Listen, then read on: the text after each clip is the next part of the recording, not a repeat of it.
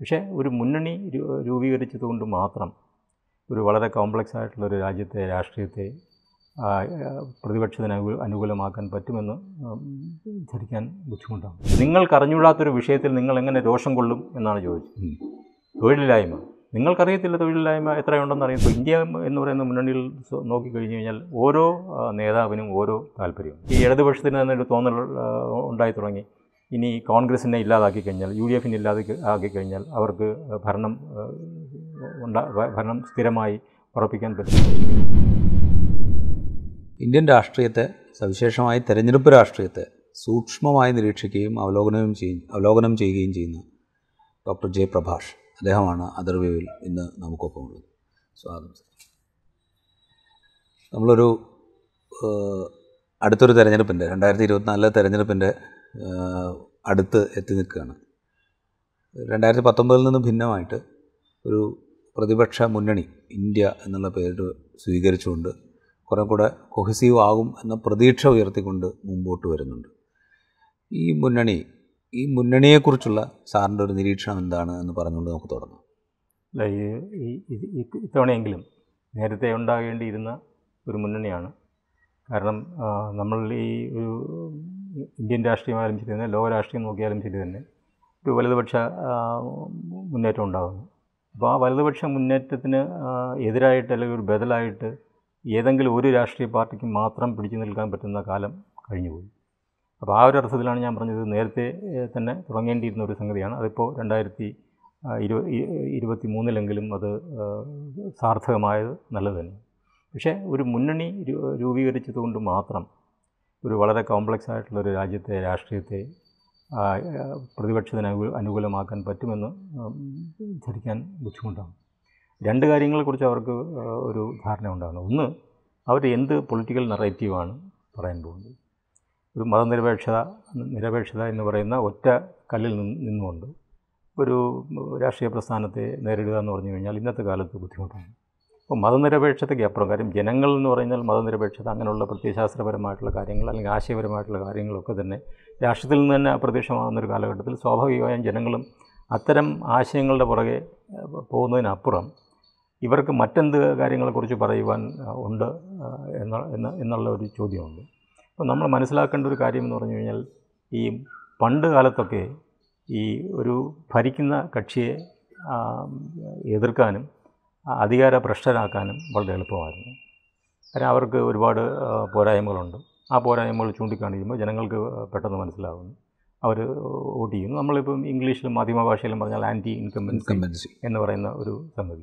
അപ്പോൾ ഈ കഴിഞ്ഞ കുറേ തെരഞ്ഞെടുപ്പുകൾ നോക്കിക്കഴിഞ്ഞ് കഴിഞ്ഞാൽ ഇന്ത്യയിലും മറ്റ് രാജ്യങ്ങളിലും രാജ്യങ്ങളിലൊക്കെ നോക്കിക്കഴിഞ്ഞാൽ ഈ ആന്റി ഇൻകംബൻസി ഒരു വലിയ ഫാക്ടറായിട്ട് വരുന്നില്ല. അപ്പോൾ ഭരിക്കുന്ന കക്ഷിയെ പരാജയപ്പെടുത്തുവാൻ എളുപ്പം പാട് പാടാകുകയും പ്രതിപക്ഷത്തെ പരാജയപ്പെടുത്തുവാൻ എളുപ്പമാകുകയും എളുപ്പം സാധ്യമാകുകയും ചെയ്യുന്ന ഒരു രാഷ്ട്രീയ അന്തരീക്ഷം എല്ലാ ഈ വലതുപക്ഷത്തിന്റെ ആവിർഭാവത്തോടുകൂടി വന്നു കഴിഞ്ഞു. അപ്പോൾ ഇവിടെ ശരിക്കും പറഞ്ഞു കഴിഞ്ഞാൽ എക്സ്ട്രാ മൈൽ സഞ്ചരിക്കേണ്ടത് പ്രതിപക്ഷമാണ്. ഭരണകക്ഷി നമ്മൾ ഏത് ഭരണകക്ഷിയുടെ കാര്യം സംസ്ഥാന ഭരണകക്ഷികളുടെ കാര്യം എടുത്താലും ശരി തന്നെ അതത് സംസ്ഥാനങ്ങളിൽ ഏറ്റവും കൂടുതലും വിയർപ്പൊഴുക്കേണ്ടി വരുന്നത് പ്രതിപക്ഷത്തിനാണ്. ജനങ്ങളെ പറഞ്ഞ് ബോധ്യപ്പെടുത്തുവാൻ ഇതിന് ഇന്ന പ്രശ്നങ്ങളുണ്ട്. അപ്പോൾ ആ ഒരു അർത്ഥത്തിലാണ് ഞാൻ പറഞ്ഞത്. ഇവർക്ക് ഇവരുടെ ജോലി കഠിനമാണ്. ആ കഠിനമായ ജോലി നിറവേറ്റണമെങ്കിൽ അവർക്കൊരു പൊളിറ്റിക്കൽ നറേറ്റീവ് വേണം. ഞങ്ങൾ മതത്തിനപേക്ഷയ്ക്ക് നിൽക്കുന്നു. ശരി നല്ലത് തന്നെ. അതിനപ്പുറം നിങ്ങൾക്ക് എന്താണ് പറയാനുള്ളത്? ജനങ്ങളുടെ ദൈനംദിന ജീവിതവുമായി ബന്ധപ്പെട്ട പിന്നെ എന്ത് കാര്യങ്ങളാണ് നിങ്ങൾക്ക് പറയാൻ നിങ്ങൾക്ക് പറയാനുള്ളത്? ഈ നമ്മൾ ഐ ടി കാര്യം പറയുമ്പോൾ വർക്ക് ഫ്രം ഹോം എന്ന് പറയും. രാഷ്ട്രീയത്തിൽ വർക്ക് ഫ്രം ഹോം എന്ന് പറഞ്ഞൊരു ഏർപ്പാട് ഇല്ല. ആ വർക്ക് ഫ്രം ഹോമിന് അപ്പുറം എന്ന് പറഞ്ഞാൽ അവർ അവരുടെ പാർട്ടി ഹെഡ് ക്വാർട്ടേഴ്സ് എല്ലാം വിട്ടുകൊണ്ട് ജനങ്ങളുടെ അടുത്തേക്ക് ഇറങ്ങി ചെല്ലുകയും അവരോട് വളരെ സരളമായി സിമ്പിളായി പറയുവാൻ അവർക്ക് കഴിയണം. ഞങ്ങൾ ഇന്ന ഇന്ന കാര്യങ്ങൾക്ക് വേണ്ടി നിലകൊള്ളും ഞങ്ങൾ ഇന്ന ഇന്ന കാര്യങ്ങൾക്ക് വേണ്ടി നിലകൊള്ളുന്നു എന്ന് മാത്രമല്ല ബി ജെ പിക്ക് എതിരായിട്ടുള്ളൊരു കൗണ്ടർ നറേറ്റീവ് പറയാനുണ്ട്. ബി ജെ പിയുടെ പ്രശ്നങ്ങൾ ഇന്ന ഇന്നതാണ്. ആ പ്രശ്നങ്ങൾക്ക് ഞങ്ങൾ ഇന്ന ഇന്ന സൊല്യൂഷൻസ് പറയുന്നു. ഞങ്ങൾ മതനിരപേക്ഷതയിൽ വിശ്വസിക്കുന്നു എന്നത് ഇതിന് കുറച്ചുകൂടെ ഊന്നൽ നൽകുന്ന ശക്തി പകരുന്ന ഒന്നാണ്. അല്ലാതെ മതനിരപേക്ഷതയാണ് അതിന്റെ ബേസിക് ഇഷ്യൂയും മറ്റുള്ള കാര്യങ്ങൾ സബ്സിഡിയുമല്ല. ജനങ്ങളെ സംബന്ധിച്ചിടത്തോളം മറ്റത് വളരെ പ്രധാനപ്പെട്ടതാണ്. ഈ അടുത്ത കാലത്ത് രണ്ടായിരത്തി ഇരുപത്തിരണ്ടിൽ ഒരു ഇന്റർവ്യൂ ജർമ്മനിയിൽ നടക്കുകയുണ്ട് ഒരു മുതിർന്ന ഒരു ഒരു പ്രായമായ ഒരു സ്ത്രീയോടാണ്. അപ്പോൾ അവർ അവരോട് ചോദിച്ചു പിന്നെ ഹിറ്റ്ലറെ കുറിച്ചാണ്. ഹിറ്റ്ലറുടെ കാലത്തെ ഭരണത്തെക്കുറിച്ചൊക്കെയാണ് ചോദിച്ചത്. അപ്പോൾ അവരത് പറഞ്ഞ ഉത്തരവെന്ന് പറഞ്ഞു കഴിഞ്ഞാൽ ഞങ്ങൾ ഞാൻ ഹിറ്റ്ലറെ വീണ്ടും ഇഷ്ടപ്പെടുന്നു. ഞാൻ അന്നും ഇഷ്ടപ്പെട്ടു വീണ്ടും ഇഷ്ടപ്പെടുന്നു. അതിന് കാരണമായിട്ട് അവർ പറഞ്ഞതെന്ന് പറഞ്ഞു കഴിഞ്ഞാൽ ഹിറ്റ്ലർ വരുന്നതിന് മുമ്പ് ഞങ്ങൾക്ക് ഉരുളക്കിഴങ്ങ് മാത്രമേ ഉണ്ടായിരുന്നുള്ളൂ. ഹിറ്റ്ലർ വന്നതിന് ശേഷം ഉരുളക്കിഴങ്ങ് ഞങ്ങളുടെ സൂപ്പിനകത്ത് ഒരു കഷ്ണം ഇറച്ചിയും കിട്ടി എന്നുള്ളതാണ്. അപ്പോൾ ഈ ഒരു കഷ്ണം ഇറച്ചിയിൽ തൂങ്ങിയാടുന്നതാണ് സാധാരണ മനുഷ്യന്റെ ജീവിതം എന്നുള്ളൊരു ഒരു പ്രശ്നമുണ്ട്. അപ്പോൾ ആ ദൈനംദിന ജീവിതവുമായി ബന്ധപ്പെട്ട് ഇവർക്ക് എന്ത് പറയാനും ആ ഒരു പൊളിറ്റിക്കൽ നറേറ്റീവ് വളരെ സിമ്പിളായിട്ട് അവർക്ക് പറയുവാനും പറ്റണം. ജനങ്ങൾക്ക് മനസ്സിലാകുന്ന ഭാഷയിൽ അല്ല വലിയ പ്രത്യയശാസ്ത്ര വിശാരദരായി അല്ലെങ്കിൽ അങ്ങനെയുള്ള കാര്യങ്ങളൊന്നും തന്നെ വേണ്ട. ജനങ്ങൾക്ക് മനസ്സിലാകുന്ന രീതിയിൽ കാര്യം പ്രത്യയശാസ്ത്രങ്ങളൊന്നും ഇപ്പോൾ ഇത്തെ കാലത്ത് ജനങ്ങൾക്ക് മനസ്സിലാകുന്നില്ല. കാര്യം നേതാക്കന്മാർക്ക് പ്രത്യയശാസ്ത്രം മനസ്സിലായിട്ടില്ല. അല്ലെങ്കിൽ മനസ്സിലായതായി അവർ അഭിനയിക്കുന്നില്ല. ഞാനത് പറയാൻ കാര്യം എന്ന് പറഞ്ഞാൽ പ്രത്യയശാസ്ത്രം എല്ലാവരും കളഞ്ഞു. പ്രത്യയശാസ്ത്രം എല്ലാവരും കളഞ്ഞെങ്കിൽ ഒന്നുകിൽ അവർക്കത് മനസ്സിലാകുന്നില്ല അല്ലെങ്കിൽ അവർ അവർക്ക് തന്നെ വേണ്ടാത്തൊരു പ്രത്യയശാസ്ത്രം ജനങ്ങളെ മേൽ അടിച്ചേൽപ്പിക്കാൻ പോയി കഴിഞ്ഞു കഴിഞ്ഞാൽ ജനങ്ങൾ നമ്മളെക്കാട്ടിയും ക്ലവറാണ് പണ്ട് ചന്ദ്രശേഖരൻ അരുൺ ശൂരിയോട് പറഞ്ഞൊരു ചോദ്യമുണ്ട്. അപ്പം ജൻ അരുൺ ശൂരി പറഞ്ഞതാണ്. അതായത് ജനങ്ങൾ കാത്തിരിക്കും പക്ഷേ അവർ തിരിച്ചടിക്കാൻ തുടങ്ങിക്കഴിഞ്ഞാൽ ഗംഭീരമായ തിരിച്ചടിയായിരിക്കും നടത്തുന്നത് എന്ന് ഈ ചന്ദ്രശേഖർ പഴയ നമ്മുടെ പ്രധാനമന്ത്രി പ്രധാനമന്ത്രി. ഇദ്ദേഹത്തിനോട് പറഞ്ഞാണ്. അപ്പോൾ ജനങ്ങളെല്ലാം കാത്തിരിക്കുന്നുണ്ട്. പക്ഷേ അവർ വളരെ ഡിസിസീവായിട്ട് ആദ്യം ഒന്നും ചെയ്യത്തില്ല വളരെ ക്ഷമയോടെ നിൽക്കുകയും പക്ഷെ അവർ ചെയ്തു തുടങ്ങിക്കഴിഞ്ഞാൽ അങ്ങേയറ്റം മാരകമായിട്ടുള്ള ബ്ലോ ആകുകയും ചെയ്യുന്നൊരു സ്ഥലമുണ്ട് അപ്പോൾ ജനങ്ങൾ പറഞ്ഞ് നമുക്ക് മനസ്സിലാക്കുന്നുണ്ട്. അവർക്ക് കാര്യങ്ങൾ മനസ്സിലാകും. രാഷ്ട്രീയ നേതൃത്വത്തെക്കാൾ കൂടുതൽ കാര്യങ്ങൾ കാര്യം അവരാണല്ലോ ഈ ഗ്രാസ് റൂട്ടിൽ നിൽക്കുന്നത്. തൃണമൂൽ തലത്തിൽ ജീവിക്കുന്നത് അവരാണ്. അവരുടെ പ്രശ്നങ്ങൾ അവർക്കാണ് ഏറ്റവും കൂടുതൽ മനസ്സിലാകുന്നത്. അപ്പോൾ സ്വാഭാവികമായും അവരോട് പറഞ്ഞു മനസ്സിലാക്കുവാൻ പറ്റും. രണ്ടാമത്തത് എന്ത് ലീഡർഷിപ്പ് നെറേറ്റീവാണ് ഇവർ കൊണ്ടുവരാൻ പോകുന്നത് എന്നുള്ളത് വളരെ പ്രധാനപ്പെട്ടതാണ്. ബി ജെ പിയെ നോക്കുകയാണെങ്കിൽ അവർ വളരെ കൃത്യമായിട്ടാണ് പറഞ്ഞത്. അവർക്ക് ഒരു സംശയവുമില്ല ഒരു കാര്യത്തിൽ. അവർ വളരെ കൺവിൻസ്ഡ് ആണ്. അവർ പറയുന്ന കാര്യത്തിൽ അവർക്ക് ഒന്നിനകത്ത് ഒരു സംശയമില്ല അവർ ഭൂരിപക്ഷ ദേശീയതയെക്കുറിച്ച് പറയുന്നു അല്ലെങ്കിൽ ഭൂരിപക്ഷ രാഷ്ട്രീയത്തെക്കുറിച്ച് സമുദായത്തിന് സമുദായത്തെക്കുറിച്ച് പറയുന്നു. ഇന്ത്യ അവരെ സംബന്ധിച്ചോളം ഭാരതമാണ്. ഭാരതം സാംസ്കാരിക ദേശീയതയിൽ വിശ്വസിക്കുന്ന. വിശ്വസിക്കുന്നു എന്ന് അവർ പറയുന്ന മഹാഭൂരിപക്ഷം വരുന്ന ജനങ്ങളുടേതാണ് അല്ലെങ്കിൽ ഹിന്ദുത്വ ശക്തികളുടേതാണെന്ന് അവർ പറയുന്നു. അത് ബി ജെ പിയിലേക്ക് വരുന്നു. അത് അവസാനം നരേന്ദ്രമോദിയിലേക്ക് വരുന്നു. അതൊരു ഫണലിംഗ് പ്രോസസ്സാണ് ഇതിന് ബദലായിട്ട് അപ്പോൾ സ്വാഭാവികമായും ബി ജെ പി അവരോട് ചോദിക്കുന്നത് ഞങ്ങൾ ഭൂരിപക്ഷ സമുദായത്തിലാണ് നിങ്ങൾ ആരോടാണ് നിങ്ങൾ ഞങ്ങളുടെ നേതാവ് പിന്നെ നരേന്ദ്രമോദിയാണ്. നിങ്ങളുടെ നേതാവ് ആരാണ്? ഞങ്ങൾ നിലകൊള്ളുന്നത് വലതുപക്ഷ ആശയങ്ങൾക്ക് വേണ്ടിയാണ്. ഞങ്ങൾ നിലകൊള്ളുന്നത് വളരെ വളരെ കൃത്യമായിട്ട് സ്വ- സ്വകാര്യവൽക്കരണം അങ്ങനെ പറയുന്ന കാര്യങ്ങളിലേക്ക് അവർ കൃത്യമായിട്ട് പോകുന്നു. അപ്പോൾ നിങ്ങൾ ആ, ആരുടെ കൂടെയാണ് എന്ന് ചോദിക്കുമ്പോൾ അതിന് കൃത്യമായിട്ടുള്ളൊരു ഉത്തരം നമുക്ക് അല്ലെങ്കിൽ ഈ ഇന്ത്യ എന്ന് പറയുന്ന മുന്നണിക്ക് ഉണ്ടാകാം അപ്പോൾ ഇന്ത്യ എന്ന് പറയുന്ന മുന്നണിയിൽ നോക്കിക്കഴിഞ്ഞ് കഴിഞ്ഞാൽ ഓരോ നേതാവിനും ഓരോ താല്പര്യമാണ് അവർ ഓരോ നേതാവും അവരവരുടെ സംസ്ഥാനത്തിന്റെ അധികാരത്തിന് അപ്പുറം. ഒന്നും കാണുന്നില്ല എന്നുള്ളതാണ്. എനിക്ക് തോന്നിയിട്ടുള്ളത് സ്വന്തം സംസ്ഥാനത്ത് അധികാരം ഉറപ്പിക്കാൻ വേണ്ടി ഇന്ത്യ എത്രത്തോളം സഹായിക്കും എന്നുള്ളതാണ് ഓരോ നേതാവിന്റെയും ബേസിക് ആയിട്ടുള്ള ഇഷ്യൂ അല്ലാതെ ഈ ഇന്ത്യ എന്ന് പറയുന്ന മുന്നണിയെ എങ്ങനെ ശക്തിപ്പെടുത്താം എന്നുള്ള ഒരു ചോദ്യം ആരും തന്നെയും ചോദിക്കുന്നില്ല. അപ്പോൾ അങ്ങനെ വരുമ്പോഴത്തേക്കും ഇതിന് മൾട്ടിപ്പിൾ നറേറ്റീവ്സ് വരുന്നു. മൾട്ടിപ്പിൾ ലീഡർഷിപ്പ് നറേറ്റീവും വരുന്നു. പൊളിറ്റിക്കൽ നറേറ്റീവും മൾട്ടിപ്പിൾ ആകുന്നു. ലീഡർഷിപ്പ് നറേറ്റീവും മൾട്ടിപ്പിൾ മൾട്ടിപ്പിൾ ആകുന്നു. ഇപ്പോൾ ഒരു നേതാവ് അല്ലെങ്കിൽ അല്ലെങ്കിൽ ഒരു എന്തോ ആയിക്കോട്ടെ ഒരു നേതാവ് വേണമെന്നില്ല ഒരു കൊളീജിയം ആകാം. പക്ഷേ അവിടെ ഒരു കൺസെൻസസ് ഉണ്ടാവുകയും ഈ ബി ജെ പി ഉന്നയിക്കുന്ന ഓരോ പ്രശ്നങ്ങൾക്കും വളരെ ക്ലാരിറ്റിയോടുകൂടി മറുപടി പറയുവാൻ സാധിക്കുകയും വേണം. എനിക്ക് തോന്നിയിട്ടുള്ളത് ഭാരത പര്യടനം രാജു രാഹുൽ ഗാന്ധിയുടെ ഭാരത പര്യടനം ഒട്ടൊക്കെ നമ്മൾ ഉദ്ദ- ഉദ്ദേശിക്കുന്നതിനപ്പുറം ജനങ്ങൾ ജനങ്ങളുമായി കമ്മ്യൂണിക്കേറ്റ് ചെയ്യുവാൻ പൊളിറ്റിക്കൽ കമ്മ്യൂണിക്കേറ്റീവ് കമ്മ്യൂണിക്കേഷൻ ഉതകി എന്നാണ് എനിക്ക് തോന്നുന്നത്. കാര്യം അദ്ദേഹത്തിന്റെ പല സമീപനങ്ങളും സാധാരണ മനുഷ്യരോട് ഉള്ള അദ്ദേഹത്തിന്റെ സമീപനം അവരോട് സംസാരിക്കുന്നത് അവർ അവരുടെ കാര്യങ്ങൾ കേൾക്കുന്നതിൽ. അപ്പോൾ ഇവിടെ ആ, ഒരു കാര്യത്തിൽ അദ്ദേഹം വിജയിച്ചിട്ടുണ്ട്. ഈ നമ്മുടെ രാഷ്ട്രീയത്തിൽ നിന്ന് തീരെ ഇല്ലാത്തത് ഈ ലിസണിങ് ആണ്. കേൾവിയില്ല. സംസാരം മാത്രമേ ഉള്ളൂ. മനസ്സിൽ തോന്നുന്നത് പറയുന്നു മൻ കി ബാത്തായിട്ട് വരുന്നു. മറിച്ച് ഒരു ലിസണിങ് എന്ന് പറയുന്ന ഒരു കാര്യം വരെ ജനാധിപത്യത്തിൽ ഏറ്റവും പ്രധാനപ്പെട്ട ഒരു ഇതെന്ന് പറയുന്നത് ഈ കേൾക്കുക എന്നുള്ളതാണ്. ആ കേൾക്ക് കേൾ കേൾക്കുക എന്ന് പറയുന്നത് ഇല്ലാതാകുമ്പോഴാണ് അത് സ്വേച്ഛാധിപത്യത്തിലേക്ക് പോകുന്നത്. ഏകപക്ഷീയമായിട്ടുള്ള ഒരു പൊളിറ്റിക്കൽ കമ്മ്യൂണിക്കേഷനിലേക്ക് പോകുന്നത്. പക്ഷേ ഇവിടെ തിരിച്ച് രാഹുൽ ഗാന്ധി അതിൽ വിശ്വ വിജയിച്ച് വിജയിക്കുന്നുണ്ട്. അദ്ദേഹം ഒന്നും തന്നെയും സംസാരിക്കുന്നില്ല. ജനങ്ങൾ പറയുന്നത് മുഴുവൻ കേൾക്കുന്നു. അപ്പോൾ ഒരു ഒരു കേൾവി എന്ന് പറയുന്നതിനെ തിരിച്ചു കൊണ്ടുവരുന്നു വരാൻ വരാനുള്ള അല്ലെങ്കിൽ തിരിച്ചു കൊണ്ടുവരുന്നതിൽ കുറേയെങ്കിലും അദ്ദേഹം വിജയിച്ചിട്ടുണ്ട്. അതൊരു നല്ല കാര്യം തന്നെയാണ്. അപ്പോൾ ഈ എൻ ഡി എ എന്ന് പറയുന്ന അല്ല ഇന്ത്യ എന്ന് പറയുന്ന മുന്നണി എൻ ഡി എക്കെതിരെ ഒരു നറേറ്റീവ് കൊണ്ടുവരുമ്പോൾ അത് ലീഡർഷിപ്പിലായാലും ശരി പൊളിറ്റിക്കൽ നറേറ്റീവിലായാലും ശരി തന്നെ ജനങ്ങളുമായി എത്രത്തോളം ഇടപഴകി അവർക്ക് പോകാം അല്ലെങ്കിൽ ജനങ്ങളുമായി അവരുടെ ദൈനംദിന പ്രശ്നങ്ങളിൽ അവർക്ക് എത്രത്തോളം സംവേദിക്കാൻ പറ്റുമെന്നുള്ളത് വളരെ പ്രധാനപ്പെട്ട സംഗതി. ഇത് പറയുമ്പോൾ നമ്മളിപ്പോൾ ഈ ഇന്ത്യയുടെ ഭാഗമായി നിൽക്കുന്ന രാഷ്ട്രീയ കക്ഷികളുടെ എണ്ണമെടുത്താൽ അവർക്ക് സ്വാധീനമുള്ള സംസ്ഥാനങ്ങൾ എടുത്താൽ അവിടുത്തെ നമ്പർ ഓഫ് സീറ്റ്സ് എടുത്താൽ നമ്മൾക്ക് വളരെ ഒരു ലളിത ഗണിതത്തിൽ വേണമെങ്കിൽ ബി ജെ പിയോട് ശക്തമായി മത്സരിക്കാൻ സാധിക്കുന്ന ഒരു മുന്നണി എന്ന് വേണമെങ്കിൽ പറയാൻ പറ്റും. വെസ്റ്റ് ബംഗാൾ ആണെങ്കിലും തമിഴ്നാടാണെങ്കിലും കേരളമാണെങ്കിലും അല്ലെങ്കിൽ ബീഹാർ ആണെങ്കിലും ഒക്കെ നമ്പർ ഓഫ് സീറ്റ്സ് നോക്കിക്കഴിഞ്ഞ് കഴിഞ്ഞാൽ വേണമെങ്കിൽ കൂട്ടി നോക്കിയാൽ ശക്തമായൊരു മത്സരത്തിന് സ്കോപ്പുണ്ട് പക്ഷേ ആ മത്സരത്തെ അപ്രസക്തമാ ഈ നമ്പർ കൊണ്ടുള്ള മത്സരത്തെ അപ്രസക്തമാക്കുന്ന വിധത്തിലാണോ ഈ പറയുന്ന ലീഡർഷിപ്പ് നറേറ്റീവും ഈ പറയുന്ന ഈ ബി ജെ പിയുടെ വളരെ ലളിതവൽക്കരിച്ചുകൊണ്ടുള്ള അവരുടെ അപ്രോച്ചും ഒക്കെ ഈ ഗണിതത്തെ അട്ടിമറിക്കുന്ന എനിക്ക് വിധത്തിലാണ് തോന്നുന്നു നമ്മളതിനകത്ത് മനസ്സിലാക്കുന്ന സംഗതി ഈ രാഷ്ട്രീയത്തിൽ ഒരിക്കലും രണ്ട് പ്ലസ് രണ്ട് നാലായിരിക്കണം എന്നില്ല അതുകൊണ്ടാണല്ലോ വെറും മുപ്പത്തൊമ്പത് ശതമാനം അല്ലെങ്കിൽ മുപ്പത്തെട്ട് ശതമാനം വോട്ടുള്ള എൻ ഡി ബി ജെ പിക്ക്. മഹാഭൂരിപക്ഷം സീറ്റ് അല്ലെങ്കിൽ ഭൂരിപക്ഷം സീറ്റ് കിട്ടിയ അധികാരത്തിൽ വരുവാൻ പറ്റും ഇതിനു മുമ്പ് അത് കോൺഗ്രസിനും സംഭവിച്ചിട്ടുള്ള കാര്യം. നമ്മുടെ ഒരു ഇലക്ട്രൽ സിസ്റ്റത്തിന്റെ ഒരു പ്രശ്നമാണ്. ഒരു മെജോറിറ്റി സിസ്റ്റം വരുമ്പോഴത്തേക്കും പത്ത് പേർ മത്സരിക്കുന്ന ഒരു മണ്ഡലത്തിൽ ആ പത്ത് പേരിൽ ഏറ്റവും കൂടുതൽ വോട്ട് കിട്ടുന്ന ആൾ ജയിക്കുന്ന ഒരു സിറ്റുവേഷൻ വരുന്നത് അപ്പോൾ ഈ രണ്ട് പ്ലസ് രണ്ട് എന്ന് പറഞ്ഞ ആ ഒരു ഇത് ഗണിതത്തിന് അപ്പം അത്തരം ഒരു ലളിതമായിട്ടുള്ള രാഷ്ട്രീയ ഇതിന് അപ്പുറം നമ്മൾ ചിന്തിച്ച് ചിന്തിച്ചെങ്കിൽ മാത്രമേ പറ്റൂ. അപ്പോൾ ഇവിടെ ഈ അവരെല്ലാം തന്നെയും അതത് സംസ്ഥാനങ്ങളിൽ പിന്നെ അല്ലെങ്കിൽ ഇപ്പോൾ നേരത്തെ പറഞ്ഞതുപോലെ തന്നെ വെസ്റ്റ് ബംഗാളും ഈ പിന്നെ തമിഴ്നാടും കേരളവും എല്ലാം കൂടെ കൂട്ടി വെച്ച് കഴിഞ്ഞു കഴിഞ്ഞാൽ ബി ജെ പിക്ക് അല്ലെങ്കിൽ എൻ ഡി എക്ക് ബദൽ ആകുന്ന ഒരു രാഷ്ട്രീയ ഗണിതം നമുക്ക് കൊണ്ടുവരാൻ പറ്റും. പക്ഷേ ആ രാഷ്ട്രീയ ഗണിതം ഒരു രാഷ്ട്രീയ വിജയമായി മാറണമെന്നില്ല. ഗണിതത്തിൽ എല്ലാം ശരിയാണ്.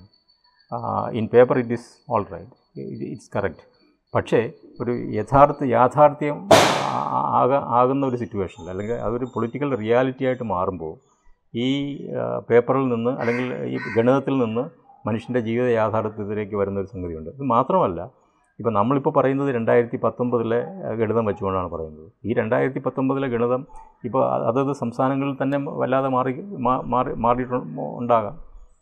ഇപ്പോൾ കേരളത്തിലായാലും അല്ലെങ്കിൽ പിന്നെ മറ്റൊരു സംസ്ഥാനത്തിലായാലും അന്നുണ്ടായിരുന്ന അതേ ഇത് അവർക്ക് ആവണമെന്നില്ല. ആവണമെന്നില്ല. അവിടെയും വരാം തിരിച്ച് ബി ജെ പിക്ക് അതേപോലെ ആകണമെന്നില്ല എൻ ഡി എക്ക് രണ്ടായിരത്തി പത്തൊമ്പതിൽ കിട്ടിയ ആ ഒരു മുപ്പത്തൊമ്പത് ശതമാനം വോട്ടെന്ന് പറയുന്നത് താഴോട്ട് പോകാം. ഇവിടെ ക്രൂഷ്യലായിട്ടുള്ള ഒരു ഇഷ്യൂ എന്ന് പറഞ്ഞു കഴിഞ്ഞാൽ ഒരു അഞ്ച് പത്ത് ശതമാനം വോട്ട് മറിക്കാൻ പറ്റുമോ എന്നുള്ളതാണ്. ബി ജെ പിക്ക് കുറയ്ക്കുവാൻ അത് ഇപ്പുറത്ത് കൊണ്ടുവരുവാനും ഈ ഇന്ത്യ മുന്നണി വിജയിക്കുകയാണെങ്കിൽ അപ്പോൾ നമ്മുടെ ഇന്ത്യൻ രാഷ്ട്രീയം തൂങ്ങിയാടുന്നത് ഈ പറയുന്ന പത്ത് ശതമാനം വോട്ടർമാരിൽ. പിന്നെ നമ്മൾ മനസ്സിലാക്കേണ്ട ഒരു സംഗതി എന്ന് പറഞ്ഞു കഴിഞ്ഞാൽ ഈ സാമൂഹ്യ മാധ്യമങ്ങളെ ഉപയോഗങ്ങളുടെ ഉപയോഗം. അത് വളരെ ഭംഗിയായിട്ട് എൻ ഡി എ അല്ലെങ്കിൽ ബി ജെ പി നടക്കുന്നുണ്ട്. ഇപ്പോൾ രണ്ടായിരത്തി രണ്ടായിരത്തി പതിനഞ്ചിലെ ഇലക്ഷനെക്കുറിച്ച് അമേരിക്കയിലെ institute for behavioural institute for behavioural science and technology. അപ്പോൾ അവർ പറഞ്ഞത് രണ്ടായിരത്തി പതിനഞ്ചിൽ ഇരുപത്തെട്ട് ഇലക്ഷനുകൾ ഗൂഗിളിന്റെ സെർച്ച് എൻജിൻസ് അട്ടിമറിച്ചു എന്നാണ് പറയുന്നത്. അതായത് നിഷ്പക്ഷ വോട്ടർമാർ അവരുടെ പഠനം പറയുന്നത് നിഷ്പക്ഷ വോട്ടർമാരിൽ ഇരുപത് ശതമാനം മുതൽ എൺപത് ശതമാനം വരെ സ്വാധീനിക്കുവാനുള്ള കഴിവ് ഗൂഗിളിന്റെ സെർച്ച് എഞ്ചിനുണ്ട് എന്നാണ് പറയുന്നത്. അപ്പോൾ ഈവൻ നമ്മൾ രണ്ടായിരത്തി പത്തൊമ്പതിലെ ഇലക്ഷനിൽ വന്നു കഴിഞ്ഞാൽ ഇന്ത്യയിലെ അൻപത് ശതമാനം ജനങ്ങൾക്ക് വ്യാജ വാർത്തകൾ മൾട്ടിപ്പിൾ സോഷ്യൽ മീഡിയ പ്ലാറ്റ്ഫോമിൽ നിന്ന് വന്നു. അപ്പം ഈ ഈ സാങ്കേതിക വിദ്യയുടെ ഉപയോഗം വളരെ കണിശതയോടെ ഇനിയിപ്പോൾ എയുടെ കാലം കൂടിയാണ്. ആ. ഇനിയിപ്പോൾ ആർട്ടിഫിഷ്യൽ ഇന്റലിജൻസിന്റെ ആർട്ടിഫിഷ്യൽ കാര്യം ഇന്റലിജൻസിന്റെ കാര്യം chat G P T G P ടിയുടെ കാലമൊക്കെയാണ്. അപ്പം അവർ വളരെ ഗംഭീരമായി ഇതിനോട് മുമ്പ് തന്നെ ഉപയോഗിച്ചിട്ടുണ്ട്. ഇപ്പോൾ അതിനേക്കാൾ ഭംഗിയായി അവരത് ഉപയോഗിക്കാൻ പോവുകയാണ് അത് മാത്രമല്ല നമ്മൾ അതിനകത്ത് കാണുന്ന കാര്യമുണ്ട്? ഇപ്പം ഒരു വലതുപക്ഷ രാഷ്ട്രീയം ഒരു സമുന്നതനായ നേതാവ് അവർ ഭൂരിപക്ഷ ദേശീയതയെക്കുറിച്ചും വർഗീയതയെക്കുറിച്ചും അല്ലെങ്കിൽ ആ സമുദായത്തെക്കുറിച്ചും ഒക്കെ സംസാ സംസാരിക്കുന്നു. പക്ഷേ അതുകൊണ്ട് മാത്രം അല്ല ബി ജെ പിയുടെ അല്ലെങ്കിൽ വലതുപക്ഷത്തിന്റെ വിജയം എന്ന് പറയുന്നത് അവരുടെ പിന്നിൽ പ്രവർത്തിക്കുന്ന കോർപ്പറേറ്റുകൾ അവർ അവരെ സംബന്ധിച്ചിടത്തോളം ഒരു വലിയ സോഴ്സാണ്. കാരണം നമ്മുടെ ഇപ്പോൾ ഇത് തിരഞ്ഞെടുപ്പ് എന്ന് പറഞ്ഞു കഴിഞ്ഞാൽ തീരുമാനിക്കുന്നത് മറ്റ് പല ഘടകങ്ങൾക്കപ്പുറം സമ്പത്ത് ഒരു വലിയ പ്രശ്നമായിട്ട് വരുന്നു. രണ്ടായിരത്തി പത്തൊമ്പതിലെ ഇലക്ഷനിൽ അറുപതിനായിരം കോടി രൂപ ഈ എല്ലാ രാഷ്ട്രീയ പാർട്ടികളും കൂടി ഇലക്ഷന് വേണ്ടി വിനിയോഗിച്ചു. എന്ന് പറയുമ്പോൾ ഒരു ഒരു കോൺസ്റ്റുവൻസിക്ക് റഫ്ലി നൂറ് കോടി രൂപയാണ്. ഈ നൂറ് കോടി രൂപ എവിടെ നിന്ന് വരു- വരു- വരു- വരു- വരുന്നു എന്നുള്ളൊരു ചോദ്യമാണ്. ഇപ്പോൾ രണ്ടായിരത്തി പതിനെട്ടിലെ പിന്നെ ഇലക്ട്രൽ ബോണ്ട് നിയമം വരുന്നു. അതിന് ശേഷമുള്ള ഈ ഇലക്ഷൻ ഇലക്ഷൻ ഫണ്ടിങ് നോക്കിക്കഴിഞ്ഞാൽ വളരെ കൃത്യമാണ്. എഴുപത് ശതമാനം ഫണ്ടിങ് രണ്ടായിരത്തി പതിനെട്ട് പത്തൊമ്പത് ഇരുപതിലെ എഴുപത് ശതമാനം ഫണ്ടിങ് എന്ന് പറഞ്ഞാൽ അൺനോൺ സോഴ്സിൽ നിന്നാണ് വരുന്നത് രാഷ്ട്രീയ പാർട്ടികൾ. അതിൽ തന്നെ ഭൂരിഭാഗവും ബി ജെ പിയുടെ അക്കൗണ്ടിൽ ആ അത് എഴുപത് ശതമാനം. ആ എഴുപത് ശതമാനത്തിന്റെ തൊണ്ണൂറ് ശതമാനം എന്ന് പറയുന്നത് ഇലക്ട്രൽ ബോണ്ട് വഴി വന്നതാണ്. ബാക്കി ആണ് ബാക്കി പത്ത് ശതമാനമാണ് അല്ലാതെ ഇൻഡിവിജ്വൽ സംഭാവന എന്ന് പറയുന്നത്. ഈ ഇതിന്റെ അൻപത്തഞ്ച് ശതമാനം ഈ ഇലക്ട്രൽ ബോണ്ട് അൺനോൺ സോഴ്സിൽ നിന്ന് വന്നതിന്റെ അൻപത്തഞ്ച് ശതമാനം പോയത് ബി ജെ പിക്കാണ്. രണ്ടായിരത്തി അഞ്ഞൂറ്റി ഇരുപത്തിനാല് കോടി രൂപയുമായിട്ട് അയ്യായിരത്തി ഇരുന്നൂറ്റി എഴുപത്തി രണ്ട് കോടി രൂപ. അയ്യായിരത്തി ഇരുന്നൂറ്റി എഴുപത്തിരണ്ട് കോടി രൂപയാണ് ബി ജെ പിക്ക് രണ്ടായിരത്തി പതിനെട്ട് ഇരുപത് ഇരുപത്തിരണ്ട് ഇരുപത് കാലഘട്ടത്തിൽ സംഭാവനയായിട്ട് ലഭിക്കുന്നത്. മൊത്തം ഡൊണേഷന്റെ അമ്പത്തഞ്ച് ശതമാനം. തൊള്ളായിരത്തി അറുപത്തിനാല് കോടി രൂപയാണ് കോൺഗ്രസ് കിട്ടിയത് പത്ത് ശതമാനം. ബാക്കിയുള്ള എല്ലാ രാഷ്ട്രീയ പാർട്ടികളും കിട്ടിയത് മുപ്പത്തിമൂന്ന് ബാക്കി മറ്റേ അമ്പത്തേഴ് ശതമാനം മുപ്പത്തിമൂന്ന് ശതമാനമാണ് വരുന്നത്. അപ്പോൾ ഇവരുടെ പിന്നിൽ ഈ ഒരു സമ്പത്ത് എന്ന് പറയുന്നത് ഒരു വലിയ ഘടകമാണ്. ഇലക്ഷൻ മത്സരിക്കണമെങ്കിൽ പണം എന്ന് പറയുന്നത് വലിയ ഘടകമായിട്ട് മാറുന്നു. ഈ പണം എവിടെ നിന്ന് വരുന്നു? അവിടെയാണ് കോർപ്പറേറ്റുകൾ ഫണ്ടിങ്. കോർപ്പറേറ്റുകൾ ഫണ്ടിങ് മാത്രമല്ല മാധ്യമ സപ്പോർട്ടും കിട്ടുന്നുണ്ട്. ഇപ്പോൾ ഇന്ത്യയിൽ മാധ്യമങ്ങളുടെ ഓണർഷിപ്പ് കോൺസെൻട്രേഷൻ വളരെ ശക്തമായിട്ട് വരികയാണ്. ഇത് മാത്രമല്ല ഈ മാധ്യമങ്ങളിൽ അപവാദങ്ങൾ മാറ്റി വെച്ച് കഴിഞ്ഞാൽ പൊതുവെ ഭരണകക്ഷിക്ക് അനുകൂലമായിട്ടുള്ള നിലപാടാണ് എടുക്കുന്നത് അവരൊരുപക്ഷെ ഏറ്റവും കൂടുതൽ ചോദ്യം ചോദിക്കുന്നത് പ്രതിപക്ഷത്തിനോടായിരിക്കും അല്ല ഭരണ കക്ഷികളോട് കക്ഷികളോടായിരിക്കില്ല. അപ്പം മാധ്യമ പിന്തുണ കോർപ്പറേറ്റുകളുടെ പിന്തുണ ഇതും ബി ജെ പി എസ് അല്ലെങ്കിൽ എൻ ഡി എ സംബന്ധിച്ചിടത്തോളം വളരെ അനുകൂലമായിട്ടുള്ളൊരു ഘടകമാണ്. അപ്പോൾ ഇവർ ഉയർത്തുന്ന ഈ സാങ്കേതിക വിദ്യ വഴി ഈ പറയുന്ന ഫണ്ട് കോർപ്പറേറ്റ് ഫണ്ടിങ് വഴി വലതുപക്ഷ ആശയങ്ങൾ വഴി ഒക്കെ അവർ ഉയർത്തുന്ന ഒരു വെല്ലുവിളി. ഇനി എങ്ങനെ തരണം ചെയ്യും എന്നുള്ളതാണ്. അവിടെയാണ് നമ്മൾ നേരത്തെ പറഞ്ഞ ഈ അംഗഗണിതം അല്ലെങ്കിൽ ഒരു കൊണ്ട് മാത്രം നമുക്ക് ഈ ബി ജെ പിയെ അല്ലെങ്കിൽ എൻ ഡി എക്ക് തുല്യം ഒരു കിടപിടിച്ച് നിൽക്കാം എന്ന ഒരു തോന്നലിന് ചോദ്യചിഹ്നം ഉയരുന്നത് ഇവിടെയാണ് ഒരുപക്ഷെ നേരത്തെ പറഞ്ഞ ഈ ഒരു പൊളിറ്റിക്കൽ കൃത്യമായ ഒരു പൊളിറ്റിക്കൽ നറേറ്റീവ് ഉണ്ടാവുക എന്ന് പറയുന്ന ഒരു കാര്യത്തിന് ഈ പൊളിറ്റിക്കൽ നറേറ്റീവ് എന്ന് പറയുമ്പോൾ സാർ ഉദ്ദേശിക്കുന്നതിന്റെ കുറച്ചും കൂടെ ഒരു ഞാൻ ഡീപ്പായി ഞാൻ ഉദ്ദേശിച്ചെന്ന് പറഞ്ഞു കഴിഞ്ഞാൽ ഈ ഇന്ത്യ എന്ന് പറഞ്ഞ മുന്നണി എന്തിനു വേണ്ടി നിലകൊള്ളും? നിങ്ങൾ ജനങ്ങളുടെ ഇന്ത്യയിലെ ജനങ്ങളുടെ അടിസ്ഥാനപരമായ പ്രശ്നങ്ങൾ എന്തൊക്കെയാണ്? ആ പ്രശ്നങ്ങളിൽ ഞാൻ ഇന്ത്യ എന്ന് പറയുന്ന ഇന്ത്യയുടെ നിലപാടെന്താണ്? ഇപ്പോൾ ജനങ്ങളെ സംബന്ധിച്ചിടത്തോളം വിദ്യാഭ്യാസം ഒരു വലിയ പ്രശ്നമാണ്. ദാരിദ്ര്യം പ്രശ്നമാണ് തൊഴിലില്ലായ്മ പ്രശ്നമാണ്. അപ്പോൾ ഈ മൂന്ന് കാര്യങ്ങൾ തന്നെ അഡ്രസ്സ് ചെയ്താൽ ദാരിദ്ര്യം തൊഴിലില്ലായ്മ വിദ്യാഭ്യാസം ഇത് മൂന്നും തന്നെ അഡ്രസ്സ് ചെയ്യാനുള്ള വളരെ ജനങ്ങൾക്ക് വിശ്വാസയോഗ്യമായ ഒരു ഒരു ബ്ലൂ പ്രിന്റ് ജനങ്ങളുടെ മുമ്പിൽ വയ്ക്കുകയും അവരോട് സംസാരിക്കുകയും. ഈ ഇന്ത്യ മുന്നണി ചെയ്യേണ്ടത് തലസ്ഥാന നഗരിയിൽ വലിയ മീറ്റിങ്ങുകൾ നടത്തി വലിയ യോഗങ്ങൾ യോഗങ്ങളും ധർണയും അല്ലെങ്കിൽ ഘോഷയാത്രയും നടത്തി സമയം കളയാനല്ല. അവർ ഇന്ത്യയിലെ ഗ്രാമങ്ങളിൽ ചെല്ലുക. അല്ലെങ്കിൽ അവരുടെ ആൾക്കാർ ഗ്രാമങ്ങളിൽ ചെല്ലുക. അവർ ചെല്ലുകയും അവർ ജനങ്ങളോട് കാര്യങ്ങൾ പറയുകയും വേണം. അങ്ങനെ പറയണമെങ്കിൽ ഈ മുന്നണി സംവിധാനം ഇപ്പോൾ ഇന്ത്യ എന്ന് പറയുന്ന മുന്നണി സംവിധാനം ഒരു സംഘടനാപരമായ ഒരു കെട്ടുറപ്പ് ഉണ്ടാകുകയും അത് താഴെ തരത്തിൽ തലത്തിൽ വരെ ഒരു സംഘടനാ സംവിധാനം ഉണ്ടാകുകയും വേണം. ഇപ്പോൾ സി പി എമ്മിന്റെ സംഘടനാ സംവിധാനം ഇപ്പോൾ നമ്മുടെ ഒരു വാർഡിലുള്ള സി പി എമ്മിന്റെ സംവിധാനം കോൺഗ്രസിന്റെ സംവിധാനം അല്ലെങ്കിൽ മറ്റ് പാർട്ടികളുടെ ഇന്ത്യ എന്ന് പറയുന്ന മുന്നണിയിലെ സംവിധാനങ്ങൾ മുന്ന പാർട്ടികളുടെ സംഘടനാ സംവിധാനങ്ങൾ. അത് എത്രത്തോളം ഒരു കോയൽ ചെയ്യും എന്നുള്ളൊരു ചോദ്യമുണ്ട്. അവർ അത് എത്രത്തോളം ഒന്നിക്കും എന്നുള്ളൊരു ചോദ്യമുണ്ട്. അല്ലാതെ ഒരു മുന്നണിയിലെ ഇന്ത്യ എന്ന മുന്നണിയിൽ നിൽക്കുകയും ഓരോ കക്ഷികളും ഓരോ ഗ്രാമ ത- തലങ്ങളിലും അവരവരുടെ ഓഫീസിൽ കഴിയുകയും അവിടെ ഇരുന്നുകൊണ്ട് കാര്യങ്ങൾ നിയന്ത്രിക്കുകയും ചെയ്യുന്നതിനപ്പുറം അവരവരുടെ പാർട്ടി ഓഫീസുകൾ വിട്ട് അല്ലെങ്കിൽ അവർക്ക് സമാനമായ ഒരു കോയലിഷൻ സെറ്റപ്പ് സംഘടനാ സംവിധാനം താഴെ തന്നിട്ടുണ്ട്. ഒരു പാർട്ടി സംവിധാനത്തിൽ നിന്ന് ഇത് മറിച്ച് ബി ജെ പി നേരെ തിരിച്ചാണ്. അവരുടെ ഗ്രാമത്തിലുള്ളത് അവരുടെ പാർട്ടി സംവിധാനമാണ്. ബി ജെ പിയുടെ പാർട്ടി സംവിധാനമാണ്. ആ ബി ജെ പിയുടെ പാർട്ടി സംഘടനാ സംവിധാനത്തിൽ ഊന്നി നിന്നുകൊണ്ടാണ് അവർ നിൽക്കുന്നത്. പക്ഷെ ഇവിടെ ഇന്ത്യയ്ക്ക് ഇന്ത്യ ഇന്ത്യൻ മുന്നണിക്ക് അങ്ങനത്തെ ഒരു സംവിധാനമില്ല. കാര്യം അവരുടെ കൂടെയുള്ള പാർട്ടികൾക്കും അങ്ങനത്തെ ഒരു സംവിധാനമില്ല. അപ്പോൾ കോൺഗ്രസിന്റെ പ്രതാപകാലത്താണെങ്കിൽ കോൺഗ്രസിന്റെ സംഘടനാ സംവിധാനത്തിൽ ഊന്നി നിന്നുകൊണ്ട് അവർ അവർക്ക് ജനങ്ങളുടെ അടുത്തേക്ക് വരുവാനുള്ളൊരു സാധ്യതയുണ്ട്. സാധ്യതയുണ്ട്. ഇപ്പോൾ ജനങ്ങളുടെ അടുത്തേക്ക് വരാനുള്ള സംവിധാനം ഇല്ലാതായിരിക്കും കാര്യം ജനങ്ങളെയും പാർട്ടിയെയും പാർട്ടി ഹെഡ് ഹെഡ് ക്വാർട്ടേഴ്സിൽ അല്ലെങ്കിൽ പാർട്ടി കേന്ദ്ര നേതൃത്വത്തെയും കണക്ട് ചെയ്യുന്ന ലിങ്കില്ലാതെ കോൺഗ്രസിന്റെ ഏറ്റവും വലിയ പ്രശ്നങ്ങളൊന്നാണ് അപ്പോൾ മറിച്ച് ബി ജെ പിക്ക് ആ ലിങ്ക് ഇപ്പോഴും വളരെ സജീവമാണ്. ആർ എസ് എസിന്റെ ലിങ്കുണ്ട് അല്ലെങ്കിൽ ബി ജെ പിക്ക് ബി ജെ പിയുടേതായിട്ടുള്ള ലിങ്കുണ്ട്.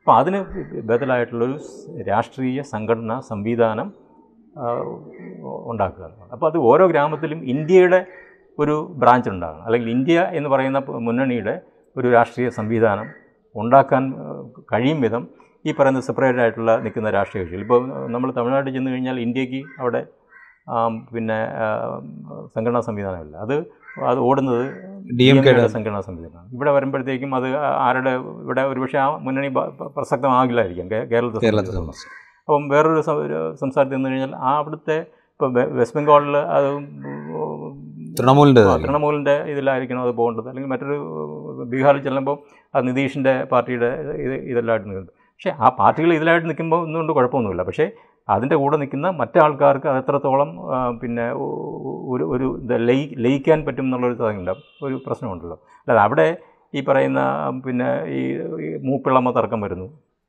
അല്ലെങ്കിൽ പിന്നെ ഈ അധികാരത്തിന് വേണ്ടിയുള്ള ചെറിയ ചെറിയ തർക്കങ്ങൾ ഒരു വാർഡിലെ ഇലക്ഷനിൽ ആരെ നിർത്തണം എന്നുള്ളൊരു തർക്കം.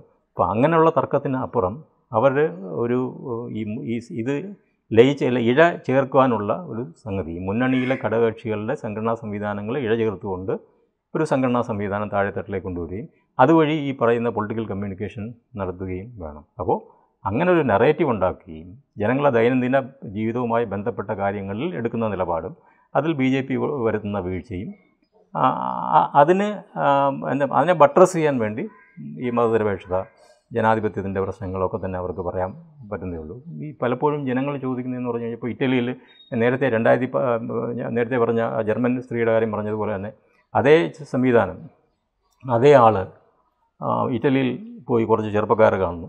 ചെറുപ്പക്കാരോട് ചോദിച്ചു നിങ്ങൾ എന്ത് തരം നേതൃത്വത്തെയാണ് ഇഷ്ടപ്പെടുന്നത്? അപ്പോൾ അവർ പറഞ്ഞെന്ന് പറഞ്ഞു കഴിഞ്ഞാൽ ഞങ്ങൾക്ക് വേണ്ടത് ശക്തനായ ഒരു നേതാവിനെയാണ്. അത് പറഞ്ഞിട്ട് അടുത്ത എന്ന് പറഞ്ഞു കഴിഞ്ഞാൽ മുസോളിനെ പോലൊരു നേതാവ്. അത് കഴിഞ്ഞ് തൊട്ടടുത്ത നാൾ പറഞ്ഞെന്ന് പറഞ്ഞു കഴിഞ്ഞാൽ ഈ ഇറ്റലി കഴിഞ്ഞ എത്രയോ വർഷമായിട്ട് ഒരു ജനാധിപത്യ രാജ്യമാണ്.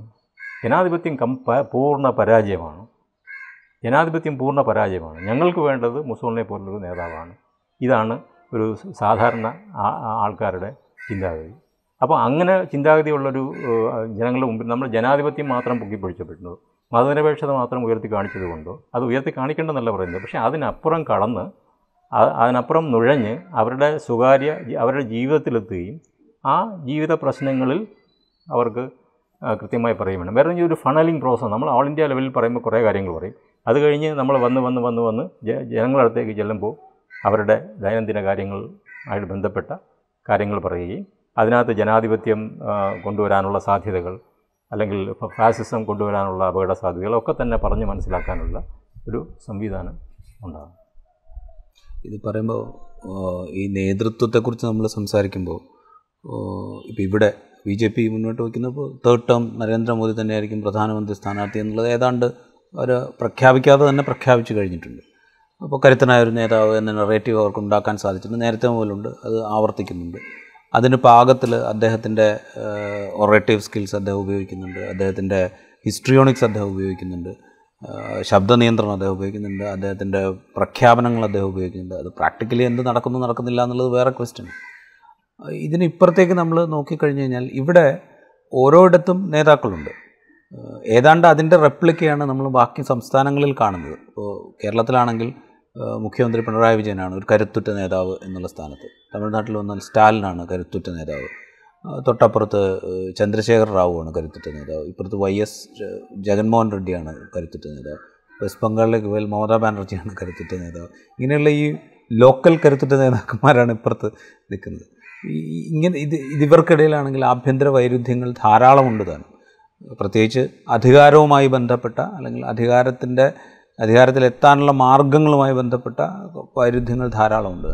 അപ്പോൾ അങ്ങനത്തെ ഒരു കോയിലേഷനിൽ നിന്ന് ഈ പറയുന്ന ഒരു ഒരു ഏകീകരിച്ച പൊളിറ്റിക്കൽ നറേറ്റീവ് ഉണ്ടാവുക എന്ന് പറയുന്നത് അത്ര എളുപ്പമല്ല. തീർച്ചയായിട്ടും ബുദ്ധിമുട്ടുള്ള കാര്യമാണ്. അത് തന്നെയാണ് ഈ ഇന്ത്യയുടെ ഏറ്റവും മുന്നിലുള്ള ഏറ്റവും വലിയ പ്രശ്നം എന്ന് പറയുന്നത്. ഇപ്പോൾ പിന്നെ രാജീവിടെ പറയുകയുണ്ടായി ഓരോരോ സ്റ്റേറ്റിലും ഓരോ ശക്തനായ നേതാവുണ്ട്. ആ ഓരോരോ സ്റ്റേറ്റിലൊരു ശക്തനായ നേതാവുണ്ട് എന്ന് പറഞ്ഞതുകൊണ്ട് പ്രശ്നം പരിഹരിക്കപ്പെടുന്നില്ല. എനിക്ക് തോന്നുന്നു അവിടെ പ്രശ്നം തുടങ്ങുകയാണ്. ഈ വലിയ ഈ പറയുന്ന ഓരോ പ്രദേശത്തെയും ശക്തനായ നേതാവ് ഉണ്ടാക്കുന്ന പ്രശ്നങ്ങൾ. അതിപ്പോൾ നമ്മൾ ഈ പൊതുവെ ഇന്ത്യയിലെ ഒരു തിരഞ്ഞെടുപ്പ് നോക്കിക്കഴിഞ്ഞ് കഴിഞ്ഞാൽ ഞാൻ കണ്ടുവന്നൊരു സംഗതി എന്ന് പറഞ്ഞാൽ ഈ പഞ്ചായത്ത് ഇലക്ഷൻ വരുമ്പോൾ അവർ വികസനത്തിന്റെ കാര്യം ജനങ്ങൾ പറയും. അസംബ്ലി ഇലക്ഷൻ വരുമ്പോഴത്തേക്ക് ജാതി പരമായിട്ടുള്ള സമവാക്യങ്ങളെക്കുറിച്ച് അവർ പറയും. ദേശീയ തലത്തിൽ വരുമ്പോൾ അതൊരു മതത്തിന്റെ ഒരു രീതിയിലേക്ക് പലപ്പോഴും പോകുന്നുണ്ട്. ഒരു മതത്തിന്റെ ഏർപ്പാടായിട്ട്. അപ്പം ഇവിടെ നമ്മുടെ ശക്തനായ ഒരു നേതാവ് താഴെത്തട്ടിലുണ്ട് എന്ന് പറഞ്ഞതുകൊണ്ട് മാത്രം ഇതിനെ ഇന്ത്യ എന്ന് പറഞ്ഞ മുന്നണിക്ക് ഇവിടെ സ്പേസ് ഉണ്ടാകണമെന്നില്ല. ആ ശക്തനായ നേതാവ് അതത് സംസ്ഥാനങ്ങളിൽ എന്ത് ചെയ്യുന്നു എന്നുള്ളൊരു ചോദ്യമുണ്ട്. അല്ലെങ്കിൽ ഈ ശക്തനായ നേതാവ് സൃഷ്ടിക്കുന്ന ആന്റി ഇൻകംബൻസി എന്ന് പറയുന്ന അതിന്റെ ഭാരം ചിലപ്പോൾ മറ്റവർക്ക് പേറേണ്ടി വരും. ഇന്ത്യയുടെ പ്രയോജനം ഇന്ത്യയുടെ ഒരു പോസിറ്റീവായിട്ടുള്ള ഇമ്പാക്റ്റ് ഇവിടെ ഇല്ലാതെ പോവുകയും ഇവരുടെ നെഗറ്റീവ് ഇമ്പാക്റ്റ് അതിനെ ബാധിക്കുകയും അവരെ ഇതിനെ ബാധിക്കുകയും ചെയ്യുന്ന ഒരു ഒരു കാര്യമുണ്ട്. അപ്പോൾ ഇവിടെ ഒരു ഒരു കാര്യം നോക്കി കഴിഞ്ഞാൽ നമ്മൾ ഈ ഒരു ദേശീയ തലത്തിൽ പലപ്പോഴും ഈ ആന്റി ഇൻകംബൻസി ഒരു വലിയ പ്രശ്നമായിട്ട് ഈ കഴിഞ്ഞ കുറേ തെരഞ്ഞെടുപ്പായിട്ട് വരുന്നില്ല. പക്ഷേ സംസ്ഥാനങ്ങളിൽ വരുമ്പോൾ ചില സംസ്ഥാനങ്ങളിൽ ഒരു ആന്റി ഇൻകം ചില ഇത് ഇത് വരുന്നുണ്ട്. അപ്പം അങ്ങനെ ഇപ്പം ഡി എം കെ ഇവിടെ അധികാരത്തിൽ വന്നത് എ ഡി എം കെ കളഞ്ഞുകൊണ്ടാണ്. അങ്ങനെ പല തൊട്ടടുത്ത് കർണാടകത്തിൽ ഇപ്പോൾ വരുന്നുണ്ട്. അങ്ങനെ വരുന്നുണ്ട്. അപ്പം ഈ ശക്തനായ നേതാവ് ഇവിടെ സൃഷ്ടിക്കുന്ന ആന്റി അല്ലെങ്കിൽ പ്രശ്നങ്ങൾ. അത് അവർക്കൊരു ഭാരമായിട്ട് വരാതെ അവർ നോക്കണം അപ്പം ഓരോ നേതാവും ഈ ആ സംസ്ഥാനത്തെ പ്രതിപക്ഷത്തിന് ഒരു ബദൽ എന്നതിനപ്പുറം ഇന്ത്യയിലെ ബി ജെ പിക്ക് ഒരു ബദലാണ് തങ്ങളെന്ന് തെളിയിക്കേണ്ട കാലഘട്ടമാണ്. ഇപ്പോൾ ഡി എം കെ തെളിയിക്കേണ്ടത് എ ഐ ഡി എം കെക്ക് ബദൽ എന്നുള്ളതല്ല ബി ജെ പിക്ക് എത്തലാണ് ബദലാണ് ഞങ്ങൾ. അപ്പോൾ ബി ജെ പിയെ എന്തെല്ലാം കാര്യത്തിൽ വിമർശിക്കുന്നുവോ അത്തരം വിമർശനം ഇവരുടെ നേരെ ചൂണ്ടുവാനുള്ള ഇട കൊടുക്കാതിരിക്കുക എന്നുള്ളതാണ്. അപ്പോൾ അവരൊരു ഒരു മോഡലായി. തമിഴ്നാട്ടിലെ ഡി എം കെ ഭരണം എൻ ഡി എക്കൊരു ബദലായി.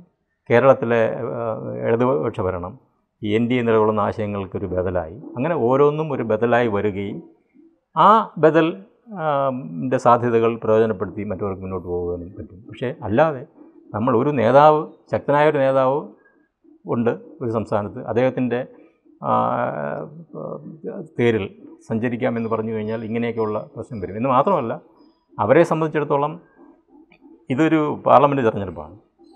ഈ പാർലമെന്റ് തിരഞ്ഞെടുപ്പിൽ അവരെ മുമ്പിലുള്ളത് കേരളത്തിലെ നേതാവോ തമിഴ്നാട്ടിലെ നേതാവോ അല്ല ഇന്ത്യയിലെ നേതാവാണ്. അപ്പോൾ അവർക്ക് ഇതേ ലോജിക്ക് തന്നെ അവർ തിരിച്ചു വച്ചാൽ. ഇവിടെ നേതാവുണ്ട് ഈ നേതാവ് ഇവിടെ വോട്ട് ചെയ്യുന്നു അസംബ്ലിക്ക് വോട്ട് ചെയ്യുന്നു. പക്ഷേ അവിടെ വേറൊരു നേതാവുണ്ട് ആ നേതാവ് ഞങ്ങൾ ലോക്സഭയിൽ വോട്ട് ചെയ്യുമെന്ന് പറഞ്ഞു കഴിഞ്ഞാൽ തീർന്നു. ആ- ഈ ഒരു നേതാവിന്റെ ലോജിക്ക് വരുമ്പോഴുണ്ടാകുന്ന ഒരു പ്രശ്നം എന്ന് പറഞ്ഞു കഴിഞ്ഞാൽ ഇതാണ്. ഇപ്പോൾ ഇവിടെ അസംബ്ലിയിൽ ജയിച്ചു എന്നുള്ളത് കൊണ്ട് ലോക്സഭയിലെ അതേ പാർട്ടി തന്നെ കേരളത്തിലോ അല്ലെങ്കിൽ മറ്റേതെങ്കിലും സംസ്ഥാനങ്ങളോ ജയിക്കണമെന്നില്ല ജയിച്ചു കൂടാകുകയുമില്ല അപ്പോൾ അവിടെ ഒരു പ്രശ്നം ഇതുണ്ടാകുന്നുണ്ട്. ബേസിക്കലി മറ്റേ ജനങ്ങൾക്ക് മുമ്പാകെ വയ്ക്കുന്ന ഒരു പൊളിറ്റിക്കൽ പാർട്ടി ജനങ്ങൾക്ക് മുമ്പാകെ വയ്ക്കുന്ന പോളിസീസ് അവരുടെ നയനിലപാടുകൾ അവർ സാമൂഹ്യക്ഷേമത്തിന് ചെയ്യാൻ പോകുന്ന കാര്യങ്ങൾ അല്ലെങ്കിൽ രാജ്യത്തിന്റെ വികസനത്തിന് ചെയ്യാൻ പോകുന്ന കാര്യങ്ങൾ ഇതൊക്കെ ഡിബേറ്റ് ചെയ്തുകൊണ്ടുള്ളൊരു ഇലക്ട്രൽ പ്രോസസ്സ് എന്ന് പറയുന്നത് ഏതാണ്ട് അവസാനിച്ചു കഴിഞ്ഞു എന്നുള്ളൊരു തീർച്ചയായും മട്ടിലാണ് ഈ ഇന്ത്യൻ ജനാധിപത്യം ഡെമോക്രസി ഒരു മൗനോക്രസി ആയിട്ട് മാറുകയാണ്. ഈ കാര്യം എന്ന് പറഞ്ഞാൽ ഒരു സംസ്ഥാന രാജ്യത്തെ ബാധിക്കുന്ന ഒരു പ്രശ്നങ്ങളും ചർച്ച ചെയ്യപ്പെടുന്നു അത് പാർലമെന്റിലായാലും ശരി തന്നെ പിന്നെ പ്രധാനമന്ത്രി പുറത്ത് അല്ലെങ്കിൽ ഇന്ത്യൻ ഭരണകൂടം പുറത്തായാലും ശരി തന്നെ ചർച്ച ചെയ്യപ്പെടുന്നു മാത്രമല്ല ഈ രാജ്യത്തെ ബാധിക്കുന്ന അല്ലെങ്കിൽ രാജ്യത്തെ ബാധിക്കുന്ന സ്റ്റാറ്റിസ്റ്റിക്സ് അത് ഗവൺമെന്റിന് പ്രതികൂലമാണെങ്കിൽ അത്തരം സ്റ്റാറ്റിസ്റ്റിക്സ് പുറത്തുവിടുന്നില്ല ഇപ്പോൾ രണ്ട് രീതിയിൽ ഈ മൗനോക്രസി ഒന്ന് ഒന്ന് രാജ്യത്തെ പ്രധാനപ്പെട്ട കാര്യങ്ങളിൽ ഇന്ത്യൻ ഭരണകൂടം പ്രതികരിക്കുന്നില്ല രണ്ട് പാർലമെന്റിലെ മറ്റംഗങ്ങൾക്ക് പ്രതികരിക്കാനുള്ള പ്രതിപക്ഷത്തിന് പ്രതികരിക്കാനുള്ള അവസരം പലപ്പോഴും നിഷേധിക്കുന്നു. മൂന്ന് ഗവൺമെന്റിന് പഥ്യമല്ലാത്ത സ്റ്റാറ്റിസ്റ്റിക്സ് ഒന്നും തന്നെയും പുറത്തേക്ക് വിട്ടു പുറത്തേക്ക് വരുന്നു അപ്പോൾ ഇതെല്ലാം തന്നെയും ഇതാണ്. അപ്പോൾ നമ്മൾക്ക് ഈ അറിഞ്ഞുകൂടാ അപ്പോൾ കാര്യങ്ങളെ നമുക്ക് ശരിയായി മനസ്സിലാക്കുവാൻ പറ്റുന്നില്ല എന്നുള്ളതാണ് അതിനർത്ഥം. ഇപ്പോൾ തൊഴിലില്ലായ്മ. തൊഴിലില്ലായ്മ കൃത്യമായി നമുക്ക് മനസ്സിലാക്കണമെങ്കിൽ തൊഴിലില്ലായ്മയെക്കുറിച്ചുള്ള സ്ഥിതിവിവര കണക്കുകൾ നമ്മുടെ കൈവശം ഉണ്ടായിരിക്കും അപ്പോൾ പണ്ടൊരു സ്പാനിഷ് സോഷ്യൽ സയന്റിസ്റ്റ് ചോദിച്ചൊരു ചോദ്യമുണ്ട്. നിങ്ങൾക്ക് അറിഞ്ഞുകൂടാത്തൊരു വിഷയത്തിൽ നിങ്ങൾ എങ്ങനെ രോഷം കൊള്ളും എന്നാണ് ചോദിച്ചത്. തൊഴിലില്ലായ്മ. നിങ്ങൾക്കറിയത്തില്ല തൊഴിലില്ലായ്മ എത്രയുണ്ടെന്ന് അറിയത്തില്ല. അങ്ങനെ ഒരു വിഷയത്തിൽ നിങ്ങൾ എങ്ങനെയാണ് രോഷം കൊള്ളുന്നത്? അങ്ങനെ ഒരു വിഷയത്തിൽ എങ്ങനെയാണ് ജനങ്ങൾ പിന്നെ ഭരണകൂടത്തെ പ്രതികൂട്ടിലാകുന്നത്? പ്രതികൂട്ടിലാകുന്നത്? ആ പ്രതികൂട്ടിലാക്കുന്നത് എന്നൊരു ചോദ്യമുണ്ട്. അപ്പോൾ അത് ഇവിടെയും ഇതാണ്. അപ്പോൾ അതിന് ബദലായിട്ട് നമുക്ക് എന്ത് ചെയ്യാൻ പറ്റുമെന്നുള്ളതാണ് ഇവർ ആലോചിക്കുന്നത്. രാജീവ് പറഞ്ഞത് ശരിയാണ്. കാര്യം പോളിസി ഗവൺമെന്റിന്റെ അപജയങ്ങൾ ഗവൺമെന്റിന്റെ പോരായ്മകൾ ഒക്കെ തന്നെ ചർച്ച ചെയ്യുന്ന ചർച്ച ചെയ്ത് ഡിബേറ്റ് ചെയ്ത് കാര്യങ്ങൾ എത്തിക്കുന്ന ഒരു രാഷ്ട്രീയം ഏതാണ്ട് ഇല്ലാതായി എന്ന് പറയുന്നത് വളരെ വളരെ കറക്റ്റാണ് പക്ഷേ നമ്മൾ ആ ഒരു സിറ്റുവേഷനിൽ നമ്മൾ എങ്ങനെ ഈ ഈ ടേണിങ് ദി ടേബിൾ എന്ന് പറഞ്ഞ കണക്ക് ഈ അവർക്കെതിരായിട്ട് പിന്നെ ഒരു കൗണ്ടർ നറേറ്റീവ് ഉണ്ടാക്കും എന്നുള്ളതാണ് അവർ അവിടെയാണ് ഇവർക്ക് പിന്നെ ഇവരുടെ കഴിവ് ടെസ്റ്റ് ചെയ്യപ്പെടുന്നത്. ഈ പറഞ്ഞ ഇന്ത്യ എന്ന് പറയുന്ന മുന്നണിയിൽ ഇങ്ങനൊരു സംവിധാനത്തിൽ മാത്രമല്ലല്ലോ നമ്മളെ ഇൻസ്റ്റിറ്റ്യൂഷൻസ് എല്ലാം തകരുകയാണ്. എല്ലാ ഇൻസ്റ്റിറ്റ്യൂഷൻസ് നോക്കിക്കഴിഞ്ഞു കഴിഞ്ഞാൽ കാര്യം ഇൻസ്റ്റിറ്റ്യൂഷൻസ് എല്ലാം തന്നെയും രാഷ്ട്രീയവൽക്കരിക്കും ഈ നമ്മൾ പണ്ട് പറയുന്നതെന്ന് പറഞ്ഞാൽ ജനാധിപത്യത്തിൽ തിരഞ്ഞെടുപ്പ് എന്ന് പറയുന്നത് ഒരു ഒരു ടെക്നിക്കൽ ഇഷ്യൂ ആണ്. അവിടുത്തെ ഭൂരിപക്ഷം ഒരു ടെക്നിക്കൽ ഇഷ്യൂ ആണ്. കാരണം നമുക്ക് ഒരാളിനെ അധികാരം ഏൽപ്പിക്കണമെങ്കിൽ ഒരാളെ കണ്ടുപിടിക്കണം. കണ്ടുപിടിക്കാനുള്ള പല മാർഗങ്ങളുണ്ട്. ലോട്ടറി വേണമെങ്കിൽ കണ്ടുപിടിക്കാം അല്ലെങ്കിൽ മറ്റൊരു രീതിയിൽ കണ്ടുപിടിക്കാം. പണ്ട് രാജാക്കന്മാരാണെങ്കിൽ കുടുംബ പാരമ്പര്യം. ജനാധിപത്യത്തിൽ ഒരു തിരഞ്ഞെടുപ്പ്. ഒരാൾ വരുന്നു. അപ്പോൾ ശരിക്കും പറഞ്ഞു കഴിഞ്ഞാൽ ഇലക്ഷൻ കഴിഞ്ഞു കഴിഞ്ഞാൽ പിന്നെ രാഷ്ട്രീയമില്ല. എന്നാൽ കക്ഷി രാഷ്ട്രീയം ഇല്ല എന്നുള്ളതാണ്. നിഷ്പക്ഷമായിട്ട് കാര്യങ്ങളെ കൊണ്ടുപോകാൻ രാജ്യത്തിന്റെ താല്പര്യം സംസ്ഥാനത്തിന്റെ താല്പര്യം അതിൽ എല്ലാ ജനങ്ങളുടെയും താല്പര്യം അങ്ങനെ കൊണ്ടുപോകുവാൻ പറ്റണം. അതിന് ഒരു വലിയ എന്താ പറയുക രാഷ്ട്രീയ സദാചാര ഈ സദാചാര സദാചാരം ഉണ്ടാകേണ്ടതുള്ള ഇതാണ്. ഒരു പൊളിറ്റിക്കൽ എന്താ പറയുക ഒരു ഒരു എത്തിക്സ് എന്നോ മൊറാലിറ്റി എന്നോ ഒക്കെ പറയുന്ന അതുണ്ടാകുന്നത്. അതൊക്കെ ഇല്ലാതായി. അപ്പോൾ എന്ത് സംഭവിക്കുന്നു? എല്ലാ സംവിധാനങ്ങളും രാഷ്ട്രീയവൽക്കരിക്കപ്പെടുന്നു. എന്ന് വെച്ചാൽ കക്ഷി രാഷ്ട്രീയവൽക്കരിക്കപ്പെടുന്നു. ഇപ്പോൾ ഉത്തർപ്രദേശ് നോക്കിക്കഴിഞ്ഞാൽ ഏറ്റവും കൂടുതലും പിന്നെ രാഷ്ട്രീയവൽക്കരിക്കപ്പെട്ടത് ഉത്തർപ്രദേശിലെ ബ്യൂറോക്രസിയാണ്. ബ്യൂറോക്രസിയാണ്.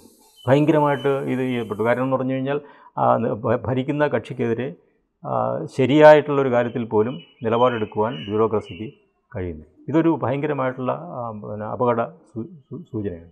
അപ്പോൾ ഈ അതിന്റെ അന- അനന്തരഫലമായിട്ടാണ് ഈ പറയുന്ന ഈ സ്റ്റാറ്റിസ്റ്റിക്സ് അങ്ങനെയുള്ളതെല്ലാം ഇല്ലാതാകുന്നത്.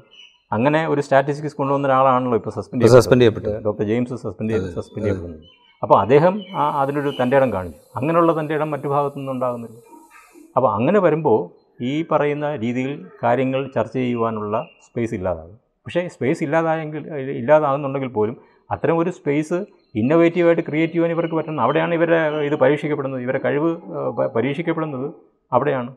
കാരണം ഇപ്പോഴത്തെ ഒരു സംവിധാനത്തിലെല്ലാം സ്ഥാപനങ്ങളും പാർലമെന്റിൽ ചർച്ച കൂടാതെ നിയമങ്ങൾ പാസ്സാക്കുന്നു പ്രതിപക്ഷ നേതാക്കന്മാരെയും കക്ഷികളെയും ഒക്കെ സസ്പെൻഡ് ചെയ്യുന്നു. ഒരു ഒരു ഇതുമില്ല. നമ്മൾക്ക് ഈ ചെയർ അല്ലെങ്കിൽ അധ്യക്ഷൻ സഭാ അധ്യക്ഷന്റെ തന്നെ ഒരു നിഷ്പക്ഷതയിൽ ചോദ്യം ഉന്നയിക്കേണ്ട കാര്യങ്ങൾ ഉണ്ടാകുന്നു. അപ്പോൾ ഇതെല്ലാം ഒരു രീതിയിലേക്ക്.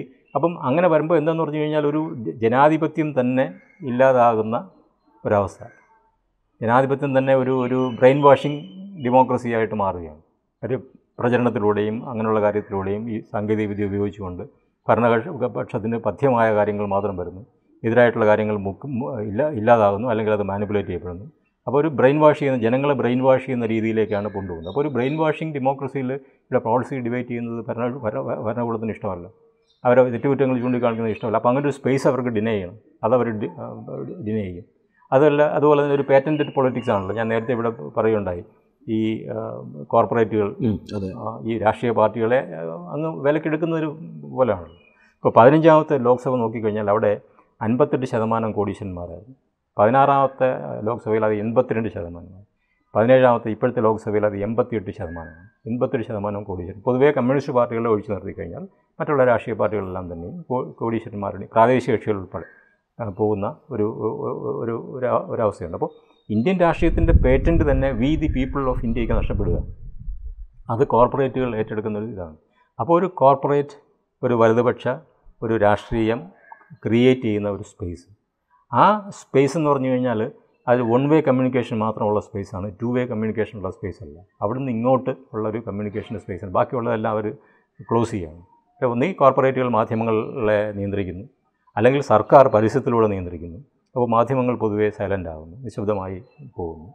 അപ്പോൾ ആ ഒരു സ്പേസ് ഉണ്ടാകുന്നില്ല ഇനി അല്ലാതെ നമ്മൾക്ക് ഒരു പൗരന്മാർ പൗരന്മാർ ഒറ്റതിരിഞ്ഞ പൗരന്മാർക്ക് ഭരണകൂടത്തെ വിമർശിക്കാനുള്ള സ്പേസ് പോലും ഇല്ലാതാകുന്നു കാര്യം കോടതി കേസുകളും വ്യവഹാരങ്ങളും ഒക്കെ ഒക്കെ ഉണ്ടാകുന്നു അപ്പം അവരെ സംബന്ധിച്ചിടത്തോളം ഭരിക്കുന്ന കക്ഷിയെ സംബന്ധിച്ചിടത്തോളം സ്റ്റാറ്റസ് കോ നിലനിർത്താൻ ഏറ്റവും ഉത്തമമായ ഒരു കാര്യമെന്ന് പറയുന്നത് ഇതിനെ ഒരു ഒരു ടു വേ ട്രാഫിക് കമ്മ്യൂണിക്കേഷന്റെ അല്ലെങ്കിൽ പൊളിറ്റിക്കൽ കമ്മ്യൂണിക്കേഷന്റെ ആ ടു വേ ട്രാഫിക് ക്ലോസ് ചെയ്യുക എന്നുള്ളതാണ്. അതിനെ വൺ വേ ട്രാഫിക് ആക്കുക എന്നുള്ളതാണ്. അതവരാക്കി അതിലവർ വിജയിച്ചു. ആ ഒരു സിറ്റുവേഷനിൽ ഇവർക്ക് എന്ത് പറയാൻ പറ്റും എന്നുള്ളതാണ് ഇവരുടെ കഴിവ്. ഏറ്റവും വലിയ ചലഞ്ച്. ഞാൻ അതിന്ന് നമുക്ക് കേരളത്തിലേക്കൊന്ന് വരാം. കേരളത്തിൽ ഈ രണ്ടായിരത്തി ഇരുപത്തി ഒന്നിൽ എൽ ഡി എഫിന് തുടർഭരണം കിട്ടിയതിന് ശേഷമുള്ള രാഷ്ട്രീയ സാഹചര്യം. അതിനെങ്ങനെയാണ് പ്രഭാഷ് സാർ കാണുന്നത്? ദീർഘകാലമായിട്ട് നമ്മളുടെ രാഷ്ട്രീയ പ്രക്രിയയെ സൂക്ഷ്മമായി വിലയിരുത്തിക്കൊണ്ടിരിക്കുന്ന കക്ഷി രാഷ്ട്രീയത്തെയും അംഗര അംഗബലത്തെയും ഒക്കെ വളരെ സൂക്ഷ്മമായി വിലയിരുത്തിക്കൊണ്ടിരിക്കുന്ന ആളാണ്. ഈ തുടർഭരണം സത്യത്തിൽ കേരള പൊളിറ്റിക്സിനെ എങ്ങനെയാണ് പ്രാക്ടിക്കൽ പൊളിറ്റിക്സിനെ എങ്ങനെയാണ് ബാധിച്ചിരിക്കുന്നത്? അല്ല എന്റെ ഒരു കാഴ്ചപ്പാടെന്ന് പറഞ്ഞാൽ തുടർഭരണം എന്ന് പറയുന്നത് ഒരു രാഷ്ട്രീയ കക്ഷികൾക്ക് ഇന്നത്തെ ഒരു സിറ്റുവേഷനിൽ കൊടുക്കാതിരിക്കുന്നതാണ് നല്ലത്. കാരണം അല്ലെങ്കിൽ ശക്തമായിട്ടുള്ള ഒരു പ്രത്യയശാസ്ത്ര നിലപാടുകളും ജനാധിപത്യ സംവിധാനം ശക്തി ശക്തമാവുകയും ഒക്കെ ചെയ്യുന്നൊരു കാലഘട്ടത്തിൽ നിന്ന് വ്യത്യസ്തമായി ഒരു കാലഘട്ടത്തിലാണ് നമ്മൾ പോകുന്നത്. അപ്പോൾ ഒരു ഇടതുപക്ഷമാണെങ്കിലും വലതുപക്ഷമാണെങ്കിലും അല്ലെങ്കിൽ കോൺഗ്രസ് ആണെങ്കിലും ഈ അധികാരം മാറി മാറി വരുന്ന കേരളത്തിന്റെ പഴയ ശൈലിയാണ് നല്ലത് എന്നുള്ളതാണ്. ഇപ്പോൾ ഇടതുപക്ഷം അധികാരത്തിൽ വന്നു ഒരുപാട് ആരോപണങ്ങൾ ഇടതുപക്ഷ സർക്കാരിനെതിരെ കേൾക്കുന്നുണ്ട്. ഇതൊക്കെ എന്ന് പറഞ്ഞു കഴിഞ്ഞാൽ ഒരു പത്ത് ഇരുപത് വർഷത്തിന് മുമ്പ് കേട്ടുകേൾവിയില്ലാത്ത കാര്യങ്ങളാണ്. ഇടതുപക്ഷ സർക്കാരിനെതിരെ ആരോപണം വരിക എന്ന് പറയുന്നത് അസാധ്യമായിട്ടുള്ള ഒരു സിറ്റുവേഷനാണ് കേരളത്തിൽ പണ്ടൊക്കെ ഉണ്ടായിരുന്നത്. ചെറിയ ചെറിയ ഒറ്റപ്പെട്ട സംഭവങ്ങൾ ഞാനത് മാറ്റിവെക്കുകയാണ്. അല്ലാതെ നമ്മൾ നോക്കിക്കഴിഞ്ഞു കഴിഞ്ഞാൽ വളരെ തീരെ അല്ലെങ്കിൽ അത്യപൂർവമായിരുന്നു എന്ന് പറയാം. അപ്പോൾ അതിന്റെ സ്ഥാനത്ത് പ്രത്യേകിച്ച് ഇപ്പോൾ വരുന്ന വിധത്തിലുള്ള ആരോപണങ്ങളൊന്നും വന്ന് വന്ന് വന്നിട്ടില്ല. മാത്രമല്ല അത് പിന്നെ പണ്ടത്തെ കേരളത്തിലെ രാഷ്ട്രീയമായിട്ട് ബന്ധപ്പെട്ട് നോക്കിക്കഴിഞ്ഞാൽ മുഖ്യമന്ത്രിക്കെതിരായിട്ട് ആരോപണങ്ങൾ പ- പണ്ടൊക്കെ വളരെ കുറവേ വന്നിട്ടുള്ളൂ. മിക്കവാറും ഇല്ലെന്ന് തന്നെ പറയാം. നമ്മളെ മുഖ്യമന്ത്രിമാരെടുത്ത് കഴിഞ്ഞ് കഴിഞ്ഞാൽ അവരൊക്കെ തന്നെ അവർക്കെതിരായിട്ടുള്ള ഇത്തരം ആരോപണങ്ങൾ വളരെ കുറവാണെന്ന് പറയാം. അപ്പോൾ ഈ രണ്ടാമത്തെ ഭരണം എന്ന് പറയുന്നത് ഈ തുടർ ഭരണം എന്ന് പറയുന്നത് ഒരു രാഷ്ട്രീയ പാർട്ടിയെ ഈ അധികാരവൽക്കരിക്കുക. അധികാരവൽക്കരിക്കും ഞാൻ എംപവർമെന്റ് എന്നുള്ള രീതിയിലുള്ള വരുന്നത് അധികാരത്തിന്റെ പുറകെ പോകുവാനുള്ള ഒരു ഒരു ഒരു അവസ്ഥ. ആ രാ പാർട്ടിക്ക് ഉള്ളിലും പാർട്ടിക്ക് പാർട്ടിയുടെ അണികളിലും ഒക്കെ തന്നെ ക്രിയേറ്റ് ചെയ്യുന്ന ഒരു സംഗതിയുണ്ട്. അത് ജനാധിപത്യത്തിന് കിട്ടും അല്ലെങ്കിൽ ഒരു പിന്നെ ഒരു കേരളത്തിന്റെ അല്ലെങ്കിൽ ആ സംസ്ഥാനത്തിന്റെ വികസനത്തിന് ശരിയായിട്ടുള്ള രീതിയാണെന്ന് തോന്നുന്നില്ല. അപ്പോൾ കേരളത്തിന് പറ്റുന്നത് ആ ഒരു ആൾട്ടർനേറ്റീവ് പ്രിഫറൻസ് എന്ന് പറയുന്ന കോൺഗ്രസ് ഇടതുപക്ഷം മാറി മാറി ഭരിക്കുന്ന ഒരു സിറ്റുവേഷനാണ് അതാണ് ഇവിടെ ഈ സംഭവിച്ചുകൊണ്ടിരിക്കുന്നത്. ഇവിടെ രണ്ട് രണ്ടാമത്തെ പ്രാവശ്യം അധികാരത്തിൽ വരുമ്പോൾ ഈ ഇടതുപക്ഷത്തിന് തന്നെ ഒരു തോന്നൽ ഉണ്ടായി തുടങ്ങി. ഇനി കോൺഗ്രസിനെ ഇല്ലാതാക്കി കഴിഞ്ഞാൽ യു ഡി എഫിനെ ഇല്ലാതാക്കി ആക്കി കഴിഞ്ഞാൽ അവർക്ക് ഭരണം ഭരണം സ്ഥിരമായി ഉറപ്പിക്കാൻ പറ്റും. അത് ഒരു ആ ഒരു തോന്നൽ അപകടകരമാണ്. അതൊരു രാഷ്ട്രീയ പാർട്ടിക്ക് ഉണ്ടാകാൻ പാടില്ല. ഒരു സംസ്ഥാനത്തിന് ജനങ്ങൾക്കും ഉണ്ടാകാൻ പാടില്ല. കാരണം എന്ന് പറഞ്ഞാൽ എപ്പോഴും ഒരു കക്ഷിയിൽ മാത്രം അധികാരം നിൽക്കുന്നു. അല്ലെങ്കിൽ പ്രതിപക്ഷമില്ലാത്ത ഒരു ഭരണം എന്ന് പറയുന്നത് ജനാധിപത്യത്തിനെ സംബന്ധിച്ചിടത്തോളം അപകടകരമായിട്ടുള്ള കാര്യമാണ്. ഇപ്പോൾ ഇവിടെ ഇടതുപക്ഷമൊക്കെ ആലോചിക്കുന്നത് പ്രതിപക്ഷമില്ലാതെ പ്രതിപക്ഷത്തിനെ എത്രത്തോളം തളർത്തി ഇല്ലാതാക്കുക എന്നുള്ളൊരു ഇതിലേക്ക് പോവാണ്. അത് അപകടകരമായിട്ടുള്ള കാര്യമാണ്. ഒരിക്കലും ഇപ്പോൾ സേ ഫോർ എക്സാമ്പിൾ അടുത്ത ഇലക്ഷനിൽ യു ഡി എഫ് പരാജയപ്പെടുകയാണെന്നിരിക്കട്ടെ. അങ്ങനെ യു ഡി എഫ് പരാജയപ്പെടുന്ന ഒരു സിറ്റുവേഷൻ ആണെങ്കിൽ അവിടെ ഒരു പവർ വാക്യം വരുവാണ്. ആ പവർ വാക്യത്തിൽ വരാൻ പോകുന്നതെന്ന് പറഞ്ഞു കഴിഞ്ഞാൽ ബി ജെ പിയാണ്. ഒരിക്കലും രാഷ്ട്രീയത്തിൽ ഒരു ശൂന്യത ഉണ്ടാകുന്നില്ല. ആരെങ്കിലും അത് ഓക്കുപ്പൈ ചെയ്യും. ഒരു തിരഞ്ഞെടുപ്പ് പരാജയം കൂടെ യു ഡി എഫിനെ സംബന്ധിച്ചിടത്തോളം താങ്ങാൻ ബുദ്ധിമുട്ടാണ്. ബുദ്ധിമുട്ടെന്നല്ല അത് താങ്ങാൻ ആവില്ല.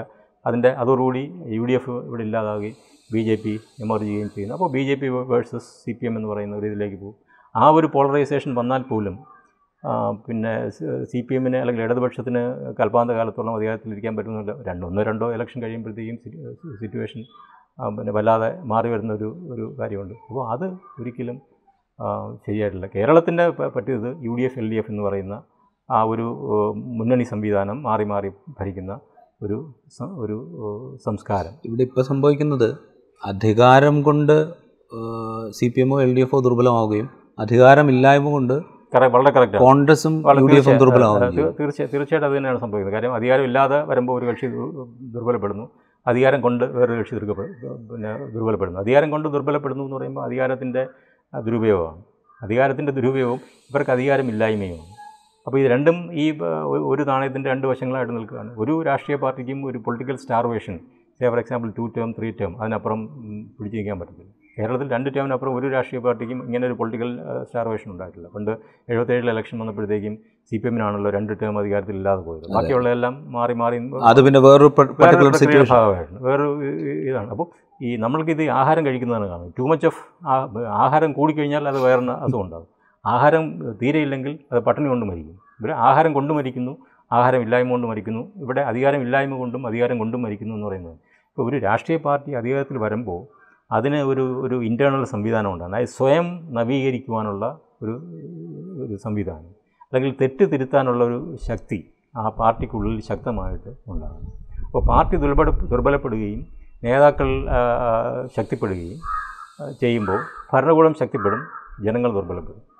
അപ്പോൾ അങ്ങനെയുള്ള ഒരു സിറ്റുവേഷൻ കേരളത്തിൽ ഒഴിവാക്കണമെങ്കിൽ ഈ പറയുന്ന രണ്ട് മുന്നണികളെ മാറി മാറി ഭരിക്കുന്ന ഒരു സംവിധാനത്തെക്കുറിച്ച് ആലോചിക്കുന്നു. ഈ രണ്ടായിരത്തി ഇരുപത്തി ഒന്നിലെ തെരഞ്ഞെടുപ്പ് തോൽവി കോൺഗ്രസ് നേതൃത്വത്തെ വലിയ തോതിൽ ഞെട്ടിച്ചു കേരളത്തിൽ അവർക്കതൊരു വലിയ ഷോക്കായിരുന്നു. അത് തുടക്കത്തിൽ അവരെ വല്ലാതെ പതറിച്ചെങ്കിലും പിന്നീട് അവരത് ഞങ്ങൾ സംഘടനാ സംവിധാനം മെച്ചപ്പെടുത്തിക്കൊണ്ട് കോൺഗ്രസിനെ പുനരുജ്ജീവിപ്പിക്കും എന്നുള്ളൊരു ആറ്റിറ്റ്യൂഡ് നേതാക്കളുടെ ഭാഗത്തുനിന്നുണ്ടായിരുന്നു.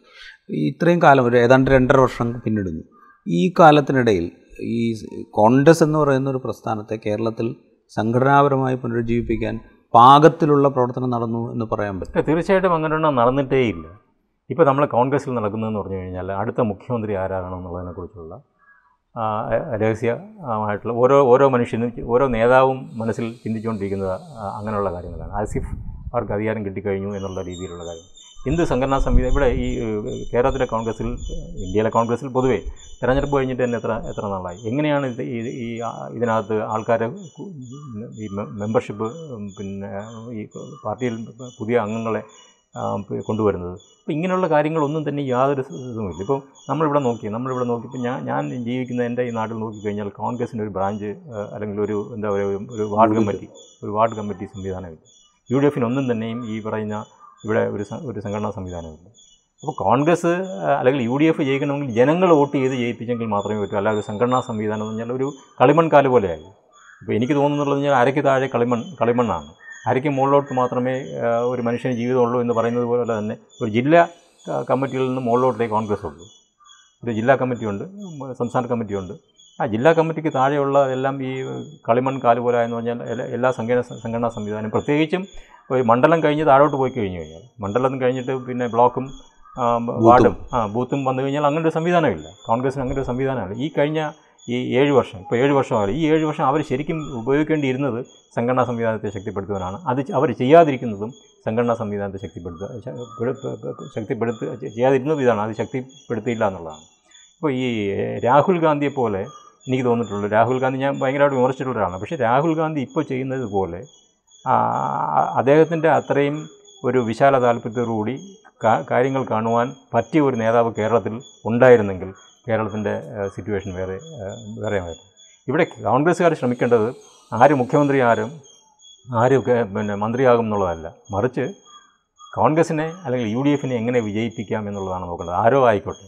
ഇപ്പോൾ രാഹുൽ ഗാന്ധിയുടെ ചില പൊതുവേ ഉള്ള നോക്കി നോക്കിക്കഴിഞ്ഞാൽ രാഹുൽ ഗാന്ധി അധികാരത്തിന് വേണ്ടി നിൽക്കുന്നതായിട്ട് എനിക്ക് തോന്നിയിട്ടില്ല. പക്ഷേ കോൺഗ്രസ് അധികാരത്തിൽ വരണം അല്ലെങ്കിൽ ഇന്ത്യ എന്ന് പറഞ്ഞ മുന്നണി അധികാരത്തിൽ വരണം എന്നുള്ളൊരു നിലപാടാണ് അദ്ദേഹം. അങ്ങനെ ഒരു നിലപാട് മുന്നണി ഉണ്ടാക്കുന്നതിന് മുമ്പേ തന്നെ അദ്ദേഹം പറഞ്ഞല്ലോ കോൺഗ്രസ് ഒരുപാട് വിട്ടുവീഴ്ച ചെയ്യേണ്ടി വരും അങ്ങനൊരു ഇത് കേര- കേരളത്തിലെ കോൺഗ്രസ് നേതൃത്വത്തിൽ കാണുന്നില്ല.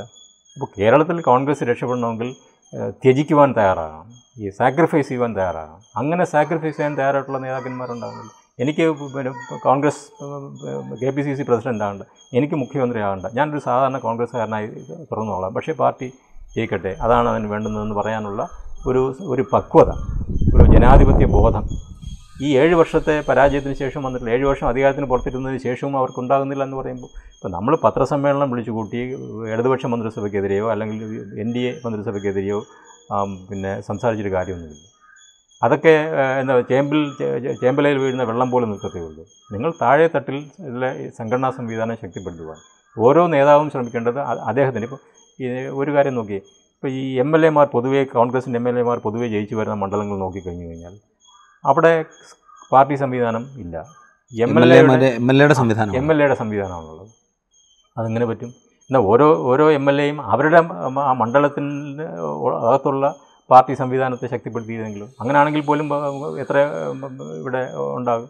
പത്ത് നാൽപ്പത്തൊന്ന് നാൽപ്പത്തൊന്നിൽ പോട്ടെ മുസ്ലിം ലീഗിന്റെ മാറ്റി വെച്ച് അല്ലെങ്കിൽ മറ്റു മറ്റു ഇരുപത്തിരണ്ട് മണ്ഡലങ്ങൾ ഇരുപത്തിരണ്ട് മണ്ഡലങ്ങളുണ്ടല്ലോ. എന്നിട്ട് ബാക്കിയുള്ള എത്രയോ മണ്ഡലങ്ങൾ അവർ രണ്ടാമത് വന്നിട്ടുണ്ട്. കോൺഗ്രസ് രണ്ടാമത് വന്നിട്ടുണ്ട് ആ രണ്ടാമത് വന്നിട്ടുള്ള ആൾക്കാർ പിന്നെ ആ സംഘടനാ സംവിധാനത്തെ ശക്തിപ്പെടുത്തിയെങ്കിലും. എനിക്ക് ഇതിനകത്ത് ഒരു കാര്യം തോന്നിയെന്ന് പറഞ്ഞാൽ ഈ പിന്നെ Karunagappally M L A Mahesh. Mahesh എന്നാണ് അദ്ദേഹത്തിന്റെ പേര്. മഹേഷ്. പുള്ളി ആദ്യത്തെ തെരഞ്ഞെടുപ്പിൽ തോറ്റു.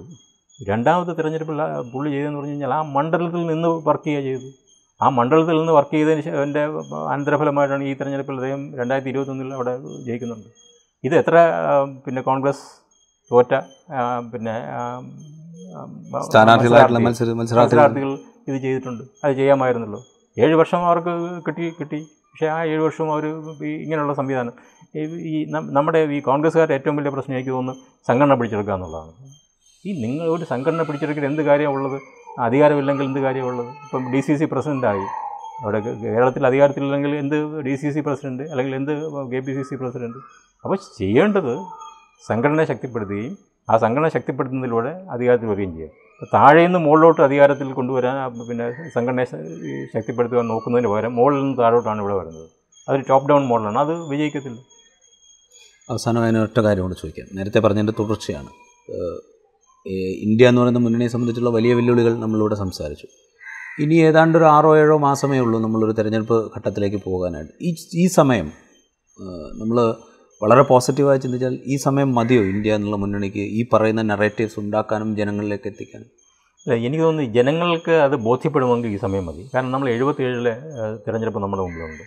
എഴുപത്തേഴിൽ ഇലക്ഷൻ പ്രഖ്യാപിച്ചതിന് ശേഷമാണ് ഒരു മുന്നണി രൂപീകരിക്കുന്നത്. ഇലക്ഷൻ പ്രഖ്യാപിച്ചതിന് ശേഷം ഒരു പത്തോ ഇരുപത്തഞ്ച് ദിവസം. ആ ഇരുപത്തഞ്ച് ദിവസം കഴിഞ്ഞപ്പോഴത്തേക്കും കോൺഗ്രസ് എന്ന് പറഞ്ഞത് ശിഥിലമായി. ജനതാ പാർട്ടി അദ്ദേഹത്തിൽ വന്നു. അപ്പോൾ ജനങ്ങൾ ആണ് ഇവിടെ തീരുമാനിക്കേണ്ടത്. ജനങ്ങൾ തീരുമാനിക്കണം. ജനങ്ങൾക്ക് എൻ ഡി എ വേണോ? അല്ലെങ്കിൽ ഇന്ത്യ വേണോ എന്നുള്ളത്. അത് ഇന്ത്യയിലെ ജനങ്ങൾ ഒരു ഒരുപക്ഷെ സ്വാതന്ത്ര്യ സമരത്തിന് ശേഷം അല്ലെങ്കിൽ ഇന്ത്യ സ്വാതന്ത്ര്യം കിട്ടിയതിന് ശേഷം അവരെ മുന്നിലെ ഏറ്റവും ക്രൂഷ്യലായിട്ടുള്ള അവരുടെ പൊളിറ്റിക്കൽ മെച്യൂരിറ്റി ഏറ്റവും കൂടുതലും പരീക്ഷിക്കപ്പെടാൻ പോകുന്ന ഒരു ഇലക്ഷനാണ് രണ്ടായിരത്തി ഇരുപത്തി നാലിലെന്ന് അപ്പോൾ എനിക്ക് പ്രതീക്ഷ ഇന്ത്യയിലെ ജനങ്ങളിലാണ്. ആ ഇന്ത്യയിലെ ജനങ്ങൾ ഇപ്പോൾ ഈ ഇന്ത്യ എന്ന് പറഞ്ഞ മുന്നണിക്ക് എന്തെല്ലാം അപാകതകളുണ്ടെങ്കിലും എത്ര തന്നെ സമയക്കുറവ് ഉണ്ടെങ്കിൽ പോലും ഇന്ത്യയിലെ ജനങ്ങൾ മെച്യൂറായിട്ട് ചിന്തിക്കണം എന്നുള്ളതാണ്. അങ്ങനെ ചിന്തിക്കും എന്നുള്ളൊരു ശുഭാപ്തി വിശ്വാസത്തിൽ വിശ്വാസം പുലർത്താനാണ് ഞാൻ ആഗ്രഹിക്കുന്നത്. കാര്യം അങ്ങനെ ഒരു ശുഭാപ്തി വിശ്വാസം ഇല്ലെങ്കിൽ ഇന്ത്യ ഫേസ് ചെയ്യാൻ പോകുന്ന ദുരന്തം എന്ന് പറയുന്നത് നമ്മൾക്ക് വർണിക്കാൻ പറ്റാത്ത അല്ലെങ്കിൽ നമ്മൾ ചിന്തിക്കാത്ത അതിനപ്പുറമുള്ള കാര്യങ്ങൾ ഇന്ത്യയിൽ സംഭവിക്കും. അപ്പോൾ ഈ ഇരുപത്തിനാല് ഇലക്ഷൻ എന്ന് പറയുന്നത് ഇന്ത്യയിലെ ജനങ്ങളുടെ ഇലക്ഷനാണ് ഇങ്ങനൊരു ഇലക്ഷൻ ആയിരത്തി തൊള്ളായിരത്തി അമ്പത്തൊന്ന് അമ്പത്തിരണ്ട് കാലത്തിലാണ്. ലോകം മൊത്തം പറഞ്ഞു ഇന്ത്യ ജനങ്ങൾക്ക് മെച്ചൂരിറ്റി ഇല്ല. എങ്ങനെ നിങ്ങൾ ഒരു ജനാധിപത്യ സംവിധാനം ഇവിടെ ശക്തിപ്പെടുത്തും? ഒന്നുമില്ല ഇലക്ഷൻ സംവിധാനങ്ങളില്ല ഓഫീസുകളില്ല സർക്കാർ ഓഫീസുകളില്ല ഒരു സംവിധാനവുമില്ല. പക്ഷേ അന്തസ്സായി അമ്പത്തൊന്ന് അമ്പത്തിരണ്ട് കാലത്തിൽ ഇന്ത്യയിലെ ജനങ്ങൾ വോട്ട് ചെയ്യുകയും പൗരത്വം പോലും അന്ന് പിന്നെ പ്രശ്നങ്ങളാണല്ലോ. കാര്യം പാകിസ്ഥാനിൽ കുറേ പേര് പോയി അവർ തിരിച്ചു വരുന്നു. അപ്പോൾ അന്ന് ഇന്ത്യയിലെ ജനങ്ങൾ കാണിച്ചൊരു മെച്യൂരിറ്റി ഉണ്ട്. അതേ മെച്യൂരിറ്റിയാണ് ഇന്ന് എഴുപത്തഞ്ച് വർഷത്തിന് ശേഷം. ഇപ്പോൾ അന്നത്തെ തലമുറ അന്ന് വോട്ട് ചെയ്ത തലമുറയെല്ലാം പോയി. അവരുടെ അനന്തര ഗാമികളാണ്. അല്ലെങ്കിൽ അവരുടെ അവരുടെ സന്തത പരമ്പരകളാണ്. അവർ സന്തര സന്തതി പരമ്പരകളാണ്. ആ സന്തതി പരമ്പരകളിൽ നിന്ന് ഇന്ന് ഇന്ത്യ പ്രതീക്ഷിക്കുന്ന ഇന്ത്യ എന്ന രാജ്യം പ്രതീക്ഷിക്കുന്നത് അവരുടെ പൂർവ പിതാക്കന്മാർ കാണിച്ച പൊളിറ്റിക്കൽ മെച്യൂരിറ്റിയാണ്. ആ മെച്യൂരിറ്റി കാണിക്കും കാണിക്കണം ഇല്ലെങ്കിൽ ഇന്ത്യയുടെ ഒരു ഭാവി ഒരു ചോദ്യചിഹ്നമായി അവശേഷിക്കും എന്നാണ് എനിക്ക് തോന്നുന്നത്. ഇന്ത്യയിലെ ഇന്ത്യൻ ജനതയുടെ പൊളിറ്റിക്കൽ മെച്യൂരിറ്റിയുടെ ഒരു ടെസ്റ്റിംഗ് പാഡായിരിക്കും രണ്ടായിരത്തി ഇരുപത്തിനാലിലെ ലോക്സഭാ തെരഞ്ഞെടുപ്പ്. ആ പൊളിറ്റിക്കൽ മെച്യൂരിറ്റിയിലേക്ക് ഒരു പൊളിറ്റിക്കൽ നറേറ്റീവ് കൃത്യമായൊരു പൊളിറ്റിക്കൽ നറേറ്റീവ് കൃത്യമായൊരു ഡെവലപ്മെന്റൽ നറേറ്റീവ് കൃത്യമായൊരു സെക്കുലർ നറേറ്റീവ് കൃത്യമായൊരു ഡെമോക്രാറ്റിക് നറേറ്റീവ് ഇതൊക്കെ കൊടുക്കുക എന്നുള്ള വലിയ ഉത്തരവാദിത്തമുണ്ട് ഇന്ത്യ എന്ന മുന്നണിക്ക്. അതേക്കുറിച്ചാണ് ഡോക്ടർ ജയപ്രഭാഷ് സംസാരിച്ചത്. Thank you sir